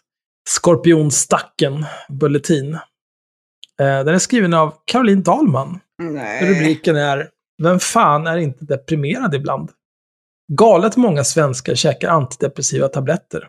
Den psykiska ohälsan beskrivs som ett växande problem och i coronatider vittnar många om att de mår dåligt. Men vi skulle alla må bättre av att inse att livet rätt ofta är skit. Alltså... Ja, men hon är så bränd. Ja, det är hon. Nej, men man kan liksom inte... Sån här, det börjar. Under förra året hämtade 1067 000 1 067 251 svenskar ut antidepressiva medel enligt Socialstyrelsen. Men vad ska du göra? Ska du säga till en miljon människor så här, du, har du provat att må bra? Nej, men när du tänker på de här sakerna som gör att du mår dåligt och deprimerad, har du provat att tänka på hundvalpar? Det är inte så det funkar. Det är en hisnande hög siffra. Att så många mår så pass uselt att det inte räcker med några skopor, glass eller en kompiskram låter otäckt, din jävla apa. Jag tycker hon är Alltså, vidrig alltså. Bara så här långt ja, men jag inne. hoppas, jag hoppas verkligen att det händer någonting riktigt vidrigt i hennes liv. Du får Någonting passa dig nu för vi, vi är inne i maj månad Axel. Så att det måste vara... Ja, nej, nej. Nej, men alltså jag, jag hoppas att det händer något riktigt vidrigt. Så att hon mår riktigt jävla dåligt ett tag. Så att hon fattar att det är inte bara, ja, jag äter lite glass och så mår jag bra igen. Livet är så jävla skit ändå. Gud vilken jävla sopa alltså. Åh, gud vilket jävla äckel. Men beror det på att folk verkligen är deprimerade? Eller på att många har för högt ställda förväntningar på hur lycklig man ska vara? Nej. Det beror på att folk mår skit. Det beror på att folk mår skit på grund av att antingen kemikalierna i deras hjärnor inte fungerar som de ska, att de har varit, varit med om helt fruktansvärda saker nyligen eller i barndomen som de inte har hanterat och har olika typer av trauman. De mår skit. Om du inte kan begripa att man kan må skit trots att man har ätit några skor på glass eller får en kompiskram eller accepterar att livet är rätt skit ändå, då har du aldrig mått dåligt på riktigt. Ja, och du och sen- saknar empati. Och sen också liksom relaterat till pandemin och sånt. Allas livsvardag förändras ganska drastiskt ganska snabbt. Och man blir liksom eh, väldigt isolerad i många fall och så vidare. Och så vidare. Det bidrar också till så himla mycket sämre mående. Jag förstår inte varför det här är konstigt överhuvudtaget. Nej, alltså det är ju inte bara att man är isolerad, eh, mycket mindre social kontakt. Det är att du måste anpassa dig till, för många, alla som jobbar hemma i alla fall, du måste anpassa dig till ett helt nytt sätt att jobba. Mm. Till, eh, Du kanske har Ja. blivit av med jobbet, har ingen försörjning, liksom har det... du kanske har varit sjuk i corona och mått Ja. skit. Du kanske känner någon som har varit, sk- mått skit av att varit sjuk. Du kanske känner någon som har dött av corona Ja, och mår skit av det. Ja. Liksom, vad, vad, vad är det här för idiot? jag vet inte. Någon privad jävla... Åh, Ja. herre. I en intervju i Kvartal menade före detta folkhälsominister Gabriel Wikström, Socialdemokraterna, nyligen att det är en mänsklig rättighet att må bra. Citat. Vi lever i ett samhälle där vi har alla möjligheter i världen att se till att människor mår bra och då tycker jag också att det är något vi ska sträva efter. Slutcitat, menade han. Hans uttalande blev dock lika världsfrånvänt som annonserna som utlovar evig rynkfrihet med ett superduper... Nej, Caroline Nej. vet Det- vad som är verklighetsfrånvänt. Du. Ja. Din krönika, din take. Snälla Nej, kom och- tillbaka. Och så här, att en politiker säger att vi, så här, det är en mänsklig rättighet att må bra. Det är inte detsamma som att du måste bra vid, må bra vid varje enskilt eh, tillfälle i ditt liv. Det är bara att vi är ett samhälle som har råd med att se till Ja. att så många som möjligt mår bra och att vi kommer prioritera det. Men det här är vi är typ ett samma... rikt samhälle. Vi Det här är samma argument som de som hatar när man säger eh, allas lika värde. Mm. Nej, alla är inte lika värda. Mina barn är mer värda för mig än vad du är. Och, eh, Ja, eller, tycker ja, du Hitler- mördare är Hitler. lika bra? Ja. Mm, nej, nej, nej. Jo, jo men det här, är- det här är ju liksom hennes bread and butter. Alltså hon är ju det banalas drottning. Ja, alla, det- henne, alla hennes tankar är ju liksom, det är ju ur den grundaste av tankesjöar någonsin. det, är, men det är så dumt. Ja. Ja. Men det är ju vi så man spottar ur sig en krönika om dagen också. Att man känner det här presset Ja, hela tiden. men, men det alltså kvaliteten på liksom tanken och allt det här, det är som om du skulle ha en, en, en sjö på 1500 hektar av Mm. vett. Och så samlar du den sjön på ett ställe så skulle du få ett halvt vattenglas. Så grund är den. Så grund är hennes förståelse för hur verkligheten fungerar. Det, det här är så jävla dumt. Ja, kör nu innan vi... Hans uttalande blev dock lika världsfrånvänt som annonserna som utlovar evig rynkfrihet med ett superduperplåster. Det är också den här, det här liksom, jag vet inte om det är fejkat folkliga, eller om det är så här vidrigt käckt hela tiden. Superduperplåster. Ja, nu var det nära att jag begick lagbrott. Ja. Jag hörde det.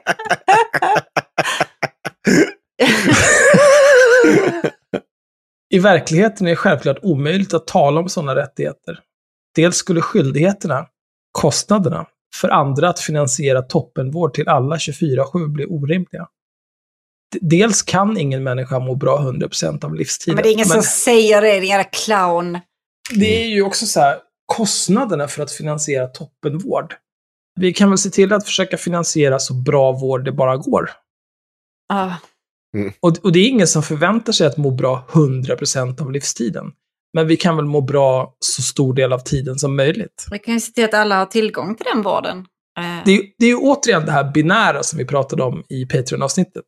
Alltså det finns inga nyanser för de här människorna, för att de är hjärndöda. Nej, men vet du vad, jag tror inte att det handlar om att det, det är inte binärt tänkt. Det handlar om ett ytterst manipulativt tänk där man säger att så här, vet du vad?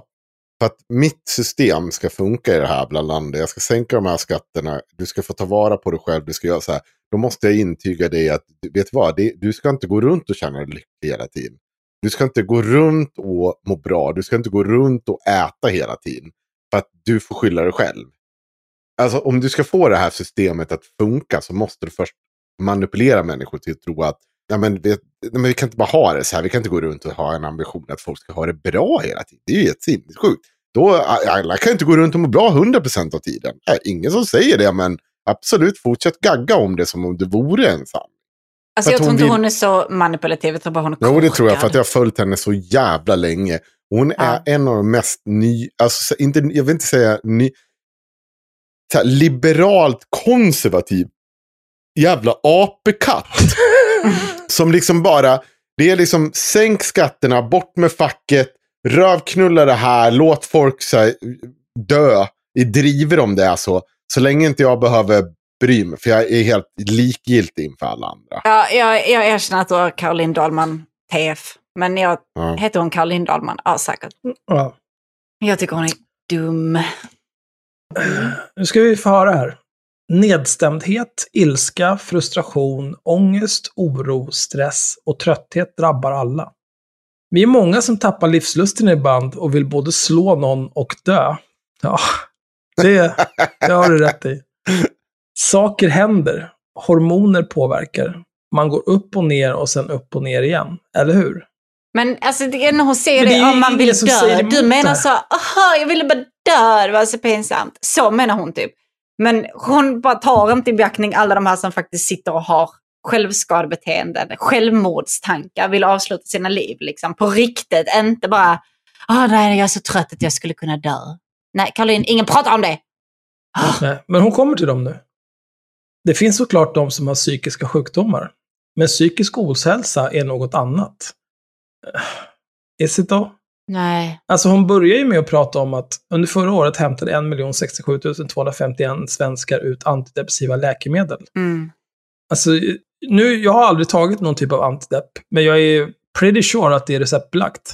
Ja, det är det. Vet du, vet du varför man får medicin också, Axel? Det här För är att en man är hemlighet. sjuk, eller? Precis! Otroligt att du Ja, kunde den ja, hemligheten. Ja, ja. Men det finns också en helt seriös debatt om hur vi använder vår antidepressiva medicinering. Det, och den, är, den ska tas i beaktande. Men bety- bara för att den används så betyder inte det att det inte finns ett eh, psykiskt eh, dåligt mående. Det är det som de, de bara pratar om Ja. hur man ska bota det. Det betyder inte att Caroline Dahlman att man inte ska stötta, att de här ska bara klara sig själva och så blir allt bra. Nej, men det är väl mycket diskussion, liksom att man, man kan inte bara medicinera utan det, det behöver ju vara någon typ av kombinationsvård med terapi och Ja. vad du nu behöver. Ändra förutsättningarna. Precis. Ja. Så, så, så jag håller med dig. Men Jo, men alla, alla, det där är också så här, ja, det är klart, antidepp kanske inte är lösningen. Men det kanske är, alltså inte den perfekta lösningen, men det kanske är den bästa lösningen. För det alla har inte möjlighet att, säga att du har, du är stressad, har ångest och blir deprimerad för att du hatar ditt jobb. ja, Men eh, du har inte råd att sluta jobba för att börja plugga och få något annat jobb. Och du har Ja. inte någon kompetens som gör att du kan få något annat jobb heller. Vad fan ska du göra? precis. Om du tar, tar, du, tar du någon typ av medicinering då, mot whatever, ångestdämpande eller whatever, vad som helst, som gör att det blir uthärdligt. Ja, men då kanske du orkar fortsätta jobba så att du kan spara ihop pengar så att du har råd att börja plugga eller du får arbetslivserfarenhet och du kan få ett annat jobb. Whatever. Det som får dig att ta dig igenom dagen och sen nästa dag efter det och nästa dag efter det. Men alltså, det är det det pre- handlar om. Precis som det finns människor som behöver liksom medicineras under en längre tid för att det, det är liksom en lång sjukdom. Och det finns människor som behöver medicineras kanske för alltid.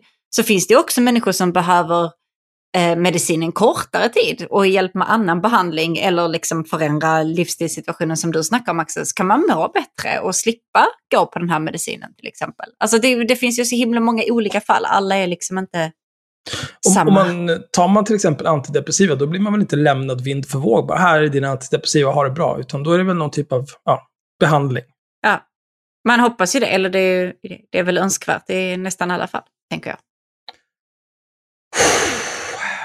Det finns såklart de som har psykiska sjukdomar.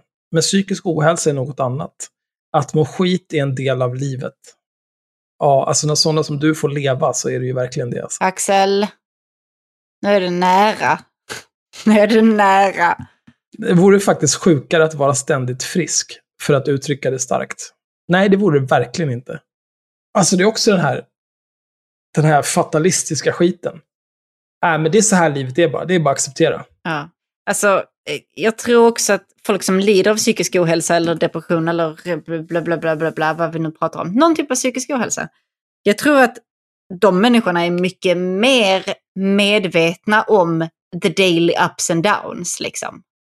Hur måendet växlar, om man inte bara mår samma hela tiden och så vidare. och så vidare. Jag tror till och med att alltså, ligger man, eller som jag gjorde när jag var väldigt sjuk i depression, då ligger man ju liksom och bara önskar att man kunde få någon av de här, den här lilla berg dalbanan som är känslor under en dag, en vecka, en månad, ett år och så vidare. Och så vidare. Men istället så ligger man liksom bara "Ugh", och flatlinar där nere. Det, jag Mm. tror verkligen att folk som har, lider av psykisk ohälsa, att de är mer medvetna om det hon försöker beskriva här. Är- Ja. Är, är Henrik död eller han ser ut som någon sån här Weekend nej. at Bernies eh, situation. Där han Nej, bara, ja, ja, ja. Nej, jag har inte något att tillägga om det. Nej, du bara satt väldigt stilla. Jag blev orolig, okej? Du är ändå en man i dina år och sånt. Så att det är... Han plötsligt bara tvärdött. Fan. Oj. Ja, okej. Nu är han vaken i alla fall. Det är bra. Mm. Den som lägger huvudet på sned och säger stackars till varje person som är lite nere kan göra hen illa. Va? Visst är det fint att visa omsorg om varandra, men bästa boten är oftast att resa sig upp av egen kraft. Fuck you! Bästa här är är oftast det. Mm, okej. Pull yourself up by your bootstraps. Mm. Ja. Det här är ju bullshit. Är hon någon... Bara- eh, ja. Nej men, nu tänker jag, jag, jag, jag, mm, jag tänker anta en del saker här om Caroline. Ja. Jag tänker anta att hon kommer från ett hem där allting var ganska lätt. Jag tänker anta att hon inte har behövt anstränga sig särskilt mycket i livet. Ja. Hade hon ansträngt sig mer i livet så hade hon ju inte hamnat på Bulletin. Och jag tänker anta att hon liksom inte har haft de här typen av motgångar eh, som gör att folk kanske behöver antidepp. Eller mår skit och vill dö. Känns det Ja. rimligt, eller? ja, nej, Ja. jag är i ditt spår. För, för, för säger man det här så här, bästa boten är oftast att resa sig upp av egen kraft. Hur kan du säga någonting så jävla sinnessjukt? Varför skulle det liksom säga, okej, men eh, jag var med i en bilolycka och nu sitter jag här fastklämd. Och det vore bra om räddningstjänsten kunde komma hit och såga ut mig ur den här biljäveln Mm. och köra mig till eh, ett sjukhus så att jag kanske överlever. Tänk om Caroline Dahlman kommer förbi och bara, du, res dig upp av egen kraft, gubben. Alltså Ja. jag skulle ju slita bilen i stycken och henne med den. Alltså det, det känns bara som att hon inte riktigt vet vad hon snackar om. Hon snackar om typ så här nedstämdhet kanske. Eller att ah, nej, men jag kände mig lite ledsen idag för det var inte så fint väder. Bla, bla, bla. Alltså hon har ju uppenbarligen ingen insikt alls i eh, psykisk ohälsa. Nej, men det är också helt empatilös. Ja, absolut. För det är ju liksom, Ett jävla monster. mår man skit, det är inte så jävla enkelt att bara resa sig av egen kraft. Ja, Det är liksom ingen skillnad på att sitta i det där jävla bilvraket. Om man, om man liksom inte orkar gå upp ur sängen för att allting är skit. ja. Då blir det svårt. Och sen är det också så här, ja okej. Du ska inte, någon, någon du känner eller någon du inte känner har en, en riktigt rutten dag och mår skit. Då ska du inte visa någon omsorg för den personen, utan då ska du bara, ja, det är bra, imorgon är det en ny dag, tar vi Ja. nya tag. Bra. Gå hem och gråtrunka och sov så blir det bra sen. alltså, nej men det är bra. Eh, Åh, wow. Genom att ändra sina tankemönster kan man påverka sitt humör och se livet i ett annat ljus. Det här låter ju som sån här mammis skit. Man ska projicera energi ut i universum och så får man det man vill ha. Det låter lite grann som att hon är den psykiska ohälsans vulverinkos. Mm. Att lära sig acceptera och hantera dipparna är tusen gånger bättre som lyckometod än att käka piller. Jag, jag tror inte att det, det är inte människor som, eh, som får liksom dippar i humör som käkar antidepressiva. Jag, jag, alltså hon, hon bara blandar ihop massa, massa saker. Så det är klart att man ska... Du får lära dig att hantera att du får dippar. Liksom. Det är väl livet. Men om du behöver gå på medicin så har du ju förmodligen lite värre dippar än, än så. Om vi blir duktigare på att hitta metoder att höja oss, som att umgås med personer som gör oss glada, träna, vara i naturen eller fokusera på framtiden, får vi superkrafter när någon av livets alla skitsaker händer. Ja, okej Caroline. Det låter jättebra. Det ska jag börja göra. Ja, men det här är ju saker som, alltså alla har inte de här, alla kan inte umgås med någon som gör dem glada. Nej. Alla kan, alla kan inte träna, alla har inte tid att träna. Alla har inte råd att träna. Alla har inte tid att vara i naturen. Alla har inte möjlighet att vara i naturen. Fokusera på framtiden, det, det kan vara ganska svårt om man hela tiden oroar sig för om man kommer ha råd att betala hyran nästa månad. Ja. Eller om man kommer ha råd att se till att ens barn får mat. Ja, framtiden kan vara det som är Alltså, det- ångestframkallande. Liksom. Ja, det kan ju vara det värsta som finns, framtiden. Ja. Fokusera på framtiden så man har ångest för att den är så det är så osäker. Jävla dum i tack- huvudet, Tack alltså. Caroline. när, när någon av livets alla skitsaker händer också. Åh, detta att vi matas med nyhetsinslag om hur folk känner oro och ångest är däremot inte sunt. När vi hör hur Folkhälsomyndighetens enkäter avslöjar ökning av själv, självrapporterade besvär är det lätt att man börjar känna efter. Är jag också lite stressad? Är mina tårar en sjukdom? Borde jag äta läkemedel? Alla är inte hypokondriker. Det är okej. Nej. Det här är också, det här är inte saker, eh, så här, borde jag äta läkemedel? Det är inte en fråga som någon ska ställa sig. Frågan man ska ställa sig om man har fysiskt eller psykiskt ont, det är, borde jag söka vård? Ja, precis. Så kommer de berätta för dig om du borde äta läkemedel eller inte. Under coronatider tycks fler ha mått dåligt i hjärtat än innan. I hjärtat? Vad är det här för provokation? Mått dåligt i hjärtat? Alltså, jag mår dåligt i själen. Jag bara dåligt i mitt huvud när jag läser det här. Mm. Ja. Under coronatider tycks fler ha mått dåligt i hjärtat än innan. Men det är det så konstigt egentligen? De gamla hålls isolerade från vänner och familj. Unga får inte idrotta som normalt. Idrotta! Folk blir av med jobbet. Allt glitter i livet försvinner och det blir en enda radda beiga dagar efter varandra utan resor, fester, äventyr och andra kickar. Att vi är många som fått sömnproblem och känner frustration, ledsenhet och tristess är inte så märkligt. Men när det annonseras ut i etern hur bedrövligt vi mår framställs detta tillstånd som en slags abnormalitet, trots att det helt enkelt är en knasig tid som påverkar oss alla negativt. Men Men det är ju en abnormalitet. Alltså det här är ju... Det är supermärkligt den här Det pandemin som ingen är... motsättning i det. nej, Nej. det har, och det, det har gått 14 månader nu i den här skiten. Och liksom att, eh, ja okej, jag, jag vet varför jag mår dåligt, men jag mår fortfarande dåligt trots att jag vet varför jag mår dåligt. Kan jag få göra någonting åt det eller Caroline? Det känns väl ganska bra att om man, om man vet att man mår dåligt på grund av pandemirelaterade grejer, då är ju liksom halva kriget vunnet. Du vet varför du mår dåligt. Vad bra, sök, sök hjälp och ta hand om det då. Liksom. Ja. Men, men, men, men du kan inte vara, ah, nej det är på grund av det här som jag mår dåligt. Ah, vad bra, då ska jag bara tänka på glada, positiva kattungar och hundvalpar istället. Så kommer jag må jättebra. Kommer du må great. Gå och träna lite i naturen. Ja, Umgås med någon som gör dig glad. det är en konstig, märklig kombination av Wolverine och Linnea Claesson. Det är vibbarna jag får av det här, den här texten. Föräldrar borde säga det till sina barn och förbereda dem för ett berg och dalbaneliv. Vuxenvärlden borde chilla och lägga av med att lura i, lura i folk att minsta emotionell skavank är en sjukdom som kan botas. Men det är inte minsta emotionell skavank. Det är ingen som får antidepressivt utskrivet för så här, ah, jag hade en lite jobbig dag förra veckan. Ja, precis. Det är ju det de anklagas för. Men, men vi kan, kan vi åter... Det, vi behöver inte... Det, det finns ju en stor debatt om hur man ganska slappt, alltså att vi diskuterar det i Sverige.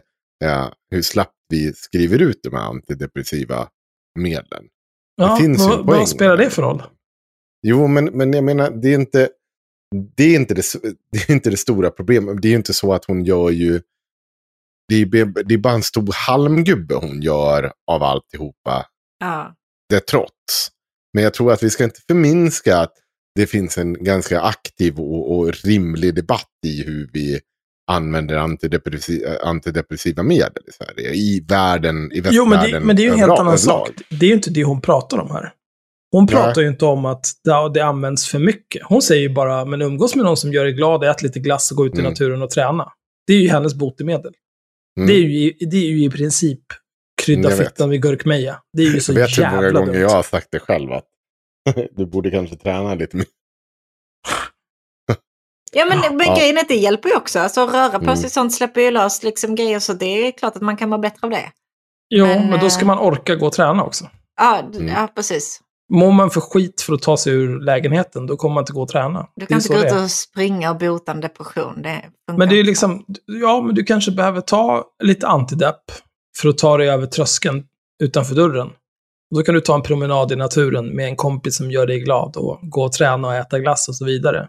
Ja. Och sen när du väl har börjat orka göra de sakerna, ja då kanske du kan sluta ta antidepp, inte fan vet jag. Och nå någon Ja. typ av normalläge. Men, men att tro att den här, den här vanföreställningen om att allting går att lösa bara man vill, det är så jävla Så- efterblivet. Alltså jag vet liksom, jag är inte så himla insatt i... i eh, min upplevelse med vården har alltid varit att, alltså så här om de, eller med, med just psykisk ohälsa-vården, har alltid varit att de, de vill hjälpa till, de vill ge medicin, ge terapi och så vidare, vad man kan, eh, vad de kan erbjuda som kan eventuellt hjälpa en bättre. Men målet är ju alltid att man ska sluta gå på det. Det har, det har varit min, så har de behandlat mig när jag har sökt. Så att, eh, Ja, men det är för att man ska bli frisk liksom. ja. Men Det är som att om du får liksom starka smärtstillande utskrivna, ja. då de vill ju inte att du ska gå på starka smärtstillande resten av livet. Nej, det är inte så att jag behöver gå upp på penicillin resten av mitt liv bara för att jag får en urinvägsinfektion. Nej. Men ja, kör sista slutklämmen Ja. på den här bedrövliga grejen. Det är ingen mänsklig rättighet att må bra. Det är helt orimligt att tro att någon kan gå igenom livet utan motgångar. Man förlorar jobbet, kärleken tar slut, olyckor händer, sjukdomar kommer, pengar försvinner och så vidare ända tills glassen tar slut. Men så vänder det. Det här var det vidrigaste. Om man vill.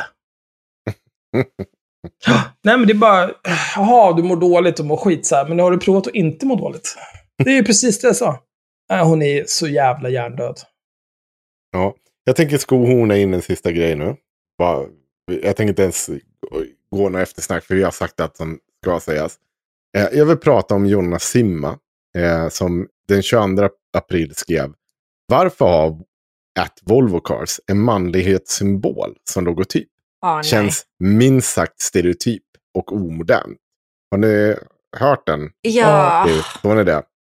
Jonas Simma får alltså, jag vill bara så att ni förstår hennes gensvar på den här tweeten. Volvo svarar. Our Volvo Iron Mark is an ancient chemical symbol for the iron. For iron. We wanted to pick up the symbolism and create a, a association with the honored tradition of Swedish iron industry. Steel and strength with properties such as safety, quality and durability. Jättebra svar. De har svarat toppen svar tycker jag. Mm. Yeah, thank you for your explanation. But I wonder if that argument is substantial in our time. See, for example, the discussion about Frölunda Indians. Something that feel reasonable then sends, some, uh, sends the wrong signal in a modern context. Just a thought. Men Um, det där, åh, eh, jag har alltid trott att hon var smart. ja, ja, ja, Att ha en stereotypisk indian som sin logga är inte samma sak som att använda manssymbolen. eller järnsymboler. För det Vilket första, är jag vill bara... tydligen järnsymbolen. Ja. Snabbt nu. Snälla. Sluta låtsas som att alla visste om att det här var järnsymbolen. Det, vi i kommuner, jag hade nog det här någonstans i bakhuvudet. Det gjorde jag, hade jag säkert absolut. Men jag har ju glömt det sen länge. Jag jobbar på ett stålverk. Snälla. Sluta Jag, jag visste inte att det var det. Nej, Jag har nej men ingen det, är det, jag kan säga att de 1100 personerna som har svarat på Jonas tweet, de visste minsann. Ja, det är klart de gjorde det. Mm. Alltså, när jag har sett den där, då har jag tänkt så här, ja, ah, Volvo. Ja. Ja. Men, men, men i alla fall, det, det skedde. Jag, jag, jag hade kunnat tagit någon typ topp 10 på alla jävla idiotiska svar. Och det kommer inte ske idag. Tror inte det kommer ske i framtiden heller. Men en grej jag vill kommentera det är hur Anders Lindberg hanterar. För att Hanif Bali citerade Jonna. Eller han tog en skärmdump på det här. Och så skrev han så här. Facit från den stora tänkaren Jonna Simma. Volvos logotyp. Stereotyp och omodernt. Yassin, varje dag en ny orre. Lika med ny bil, eh, viktigt och modernt. Det Hanif Bali då hänvisar till det är en krönika hur hon beskriver Yassins musik och hej, och. Och sen har han lagt till så här ett litet tecken som eh, betyder hora, slampa från turkiska och ursprunget, bla bla bla. Så han förklarar vad det händer. Vet ni hur Anders Lindberg tolkar det Hanif Bali gör här? Att han Nej. kallar Jonna Sima för hora. Ja, han skriver så här. Ibland behövs skohorn för att få in okvädningsord om kvinnor i en tweet. Men Bali Nej. ger sig inte. Men Ja. det, här, det här är ju framförallt, eh, det som är anmärkningsvärt också här är ju det här med att vissa politiker ständigt känner att de ska recensera journalister. Ja. Jo, och, jo, men det, och, och liksom granska journalister. Det är inte så det funkar. Politiker ska hålla käft och göra sitt jobb. jag, det kan jag hålla med om. Jag, jag, absolut. Jag, han är ju... Han, han vill ju skapa konflikt och han vill ju mind, alltså så att, eh, underminera allt hon säger. Men hon är också för övrigt en tykonom. Jag, jag är hon är inte journalist. Mhm. Det var, så att jag har inget problem med att han pissar på en annan tykonom. För det är vad Bali också är. Han är politiker och tykonom därmed. Jag skrev till eh, Anders Lindberg. Och så sa jag, han, citerar en låttext från Yasin och vill på så vis påpeka ett hyckleri. Det är alltså inte att han kallar henne saker utan hur Yasin rappar. Vet ni vad Anders Lindberg svarar mig då? Nej. Käften hora. Men jag vet hur alt-right-rörelsens humor fungerar. Han har varit, har varit med ett tag. Jag har aldrig, aldrig fått samma svar. Jag bara, fast det hade, Vad, det alltså hade från, du nog fått. Ja, från Bali av alla människor hade du, hade du, du, han hade inte tvekat en sekund från att pissa med dig på, på dig på det här sättet. Men eh, nej, det, det är bara så. Sen har han liksom, han har inte tagit bort den här tweeten eller någonting. Så han har ju också 236 svar. Och den enda som har typ mer likes än honom, det är jag. För att jag säger åt honom, att, men vad är det här för sinnessjuk tolkning du gör? Ja. Och jag, jag fattar inte varför vi håller på. Alltså det här jävla tramset, jag föraktar det här. Jag föraktar det här beteendet. Att du bara låtsas, är låtsas det är inte det. Du vet ju hur Hanif Bali funkar. Han skulle lätt pissa på dig på det här. Men, Ja, men, men det är ju det är väldigt onödigt för liksom alla de här med Hanif Bali till exempel. Hanif Bali är ju så jävla dum i huvudet och säger så jävla korkade grejer. Dag ut och dag in i parti och minut. Mm. Så det går ju alldeles utmärkt att kritisera honom för saker han faktiskt har sagt och ställningstaganden han faktiskt har gjort. Ja. Man behöver liksom inte halmgubba honom. nej. Det är så extremt onödigt. Men Jonna själv skriver om en sak som jag själv tänkte på efter det här. Alla de här 1100 svaren och 433 citat-tweetsen. Det vill säga att man har inkluderat hennes tweet och skrivit en egen kommentar till det. Så att hon har fått alltså 1500 svar. Och då skriver hon så här. Och jag, jag tycker ändå så det är, en, det är en bra kommentar. Men jag vet inte om hon lägger sig så platt som hon säger. Hon säger så här. Ibland kan man inte göra annat än lägga sig platt. Lars Henriksson i Göteborgs-Posten efterlyser fokus på riktiga och stora problem. Eh, det har han ju helt och, helt, har han ju helt och fullt rätt. Lars Henriksson efterlyser också, efter att ha skrivit en debattartikel om en tweet, ironin lever om någon undrat. Den senaste veckan har jag och Aftonbladets ledarredaktion skrivit om rasism, om mäns våld mot kvinnor, om minimilöner i EU, om industripolitik, om migration, om situationen för personal i vården, om kulturpolitik, om klimatet, brännande, ja, och så vidare. Brännande samtidsfrågor, det är inte jag som har gjort en tweet, skriven i förbigående till veckans centrala debattfråga.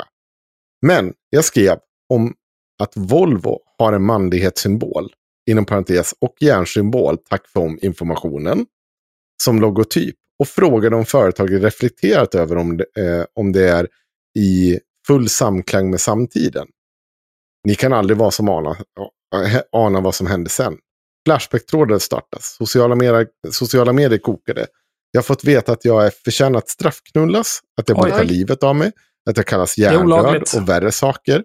Det har skrivits om vem jag lever med och var vi bor. Det, detta är en vecka då det största, eller näst största kanske, efter en tweet om Volvo.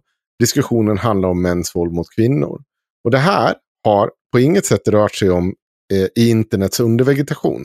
Riksdagsledamöter och före detta kommunalråd har slutit upp i det som inte är ett drev utan som är, en, är skolgårdens mobbarklunga upphöjt i hundra. Det har skett öppet för alla med tillgång till internet. Det som inte, inte mobbat har flabbat och understött bakom mobbarnas ryggar. Jag tror inte att Lars Henriksson vill ställa sig till mobbarklungan. Det verkar verkligen inte vara hans poäng. Han hävdar att det är allvarligt att verkliga problem hamnar i skuggan av pseudodebatter och försöka leda det i bevis genom att debattera en 140 tecken lång, väl, vänligt formulerad fråga på Twitter. Är det naivt eller korkat att undra om Volvo funderar på att ändra en klassisk logotyp som associeras till järn och män? Må så vara. Men i så fall är stora delar av den moderna kommunikations och reklamteorin både naiv och korkad. Den som tror att det här inte är en fråga Eh, som, in, som diskuteras inom stora multinationella företag är antingen oinsatt eller blåögd. Och nu kommer poängen. Själv skrev jag 140 tecken om det och fick se internet och Göteborgs-Postens debattsida uppenbarligen skaka i sina grundvalar. Världen är tillräckligt full av riktiga stora problem utan att vi behöver hitta på tramsiga låts- låtsasfrågor att debattera, skriver Lars Henriksson. I detta, kamrat Henriksson, är vi synnerligen överens. Och det har hon ju en poäng i. Alltså jag har aldrig sett en tweet diskuteras. Alltså det är det få gånger jag har sett den diskuteras på det här sättet som hennes tweet har gjort. Och jag tänkte också när jag såg det att bara, det enda ni gör nu det är att ni sitter och skriver om hur lite ni, man borde diskutera den här tweeten. Genom att diskutera den här Mhm. tre gånger så mycket som att den borde göras. Men, därmed sagt, fy fan vad korkat. Det är så jävla, så snälla. Vad fan är dum, alltså så här, kan du inte bara backa? Alltså, det hade varit bättre så här, vet du vad? Det var, jag hade liksom inte tänkt igenom det här och kanske allt är inte tecken på samtiden. Och, och, och sen intagit positionen att, men jag tycker liksom hon, det är istället för att hon på sig en offerkofta. Istället för att bara säga att, ja, men vet du vad, det här var lite dumt. Mm. Men, men samtidigt så... Alltså reaktionen var ju eh, kanske lite kraftigare än vad den hade behövt vara, eller? Ja, Oh, jo. alltså jag, jag kan Oh, faktiskt jag kan unna henne en off- offerkofta om det sitter folk och doxar dem och tycker att de ska ta livet Jo, men av sig det, och bli det, våldtagna. så, jo, jo, jo, gud, gud, gud, ja. Jag får inte, det ska inte understrykas hur mycket jag tycker att det föraktar det och, och att det är inte det jag menar, men, men det är inte så. Det blir ju... Ja, Ja, hur ska vi ta det ur det här? Ja, nej, nej, jag vet. Nej, men jag Det- förstår, hur, jag förstår vad du menar, men eh, jag vet inte. Alltså det här var ju en skitgrej från första början. Mm. Ja. Det hade kunnat vara bra med. Hon skrev det där, Volvo svarade. Vi hade inte Mm. behövt 5000 Lasse, Tommy och Håkan. Som kom och hade en massa jävla åsikter och kan en hel del om Volvos logga.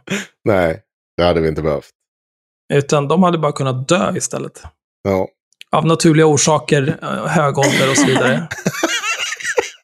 Och med det sagt har vi spelat in en timme och 52 minuter oavbrutet. Och nu kan vi fan ge upp den här jävla skiten så vi får gå och lägga oss någon gång. Ja.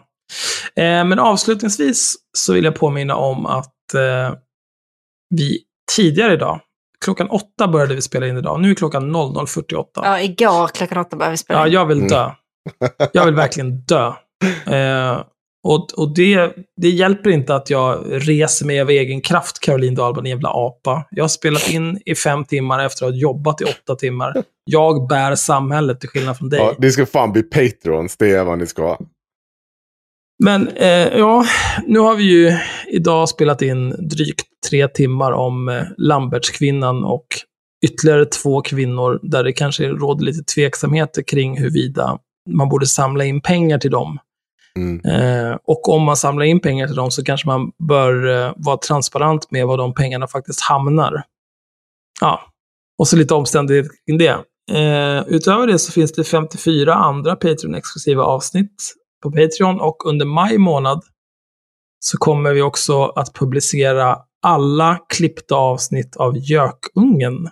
Det finns redan nu ett avsnitt. Eh, om ett par dagar efter att du har hört det här så kommer avsnitt nummer två av Gökungen finnas hos oss på Patreon och även på Gökungens Patreon. Eh, och framförallt så borde ni också se Gökungens stream 19.00 varje söndag. Eh, och sen kan ni unna er att bli Patreons också, för att annars så då lägger vi ner den här podden. Ja, Just det, hur många avsnitt sa du att vi hade på Patreon nu igen? Vad Har du testat att knulla dig själv, Sanna? Ja, eh, vad kul. Mm. Skitkul. 55 tror jag bestämt. Synd att det aldrig blev några fler avsnitt efter det här. Ständigt detta hot om att vi ska lägga ner. Eller, Jag levt under avvecklingshot. Det är som att bo på landsbygden all over again. Ja, just. jag brukar Ja. lägga ner när som helst. Bara eh, om Kina tittar snett på oss och bara nej nu, nu lägger vi ner det här. Fem miljarder av investering. Det blir ingenting. Kina har... Ingen kommer fatta någonting nu, men Henrik sa att vi spelade in det 55 Patreon-avsnittet och Axel sa nej, nej, vi är inte på 50, vi är absolut inte på 50. Och sen kollade han och sen sa han Ja, nej men vi behöver inte prata om det. blablabla." Och så sa han aldrig vilket avsnitt vi var på. Och nu avslöjade han att vi har det senaste avsnittet och 54 andra. Och jag som är lite vass på matte va? jag kan lista ut att det är 55 Patreon-avsnitt. Men det här... sopa. Eh, Ja. när det här... Oj! det var jättekul. Ditt jävla svin. Ah. Eh, det här avsnittet kommer att publiceras innan Patreon-avsnittet. Och när Magnus har klippt klart det här, då kommer han nog behöva ta itu med att klippa avsnitt nummer två av Gökungen. Och sen kan han klippa Patreon-avsnittet. Så det kan nog ta eh, framåt slutet av veckan efter att det här avsnittet publiceras innan Patreon-avsnittet kommer upp. Men ni kan ju passa på att bli Patreons ändå. Ja. Bara för att det är så jävla roligt. Ja. Okej, bra. Nu räcker det. Puss och kram. Fridens Hej då. Hej då. liljor.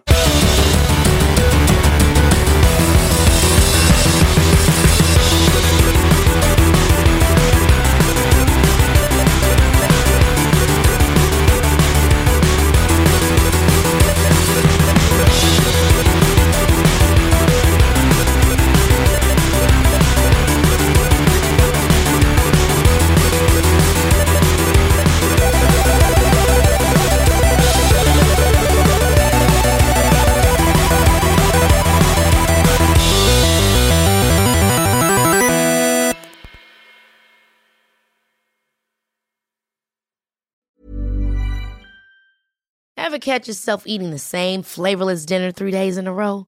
Dreaming of something better? Well, HelloFresh is your guilt-free dream come true, baby. It's me, Kiki Palmer. Let's wake up those taste buds with hot, juicy pecan-crusted chicken or garlic butter shrimp scampi. Mm. Hello Fresh. Stop dreaming of all the delicious possibilities and dig in at HelloFresh.com. Let's get this dinner party started. Planning for your next trip? Elevate your travel style with Quince. Quince has all the jet setting essentials you'll want for your next getaway, like European linen, premium luggage options, buttery soft Italian leather bags, and so much more. And is all priced at 50 to 80% less than similar brands. Plus, Quince only works with factories that use safe and ethical manufacturing practices. Pack your bags with high-quality essentials you'll be wearing for vacations to come with Quince. Go to quince.com slash pack for free shipping and 365-day returns.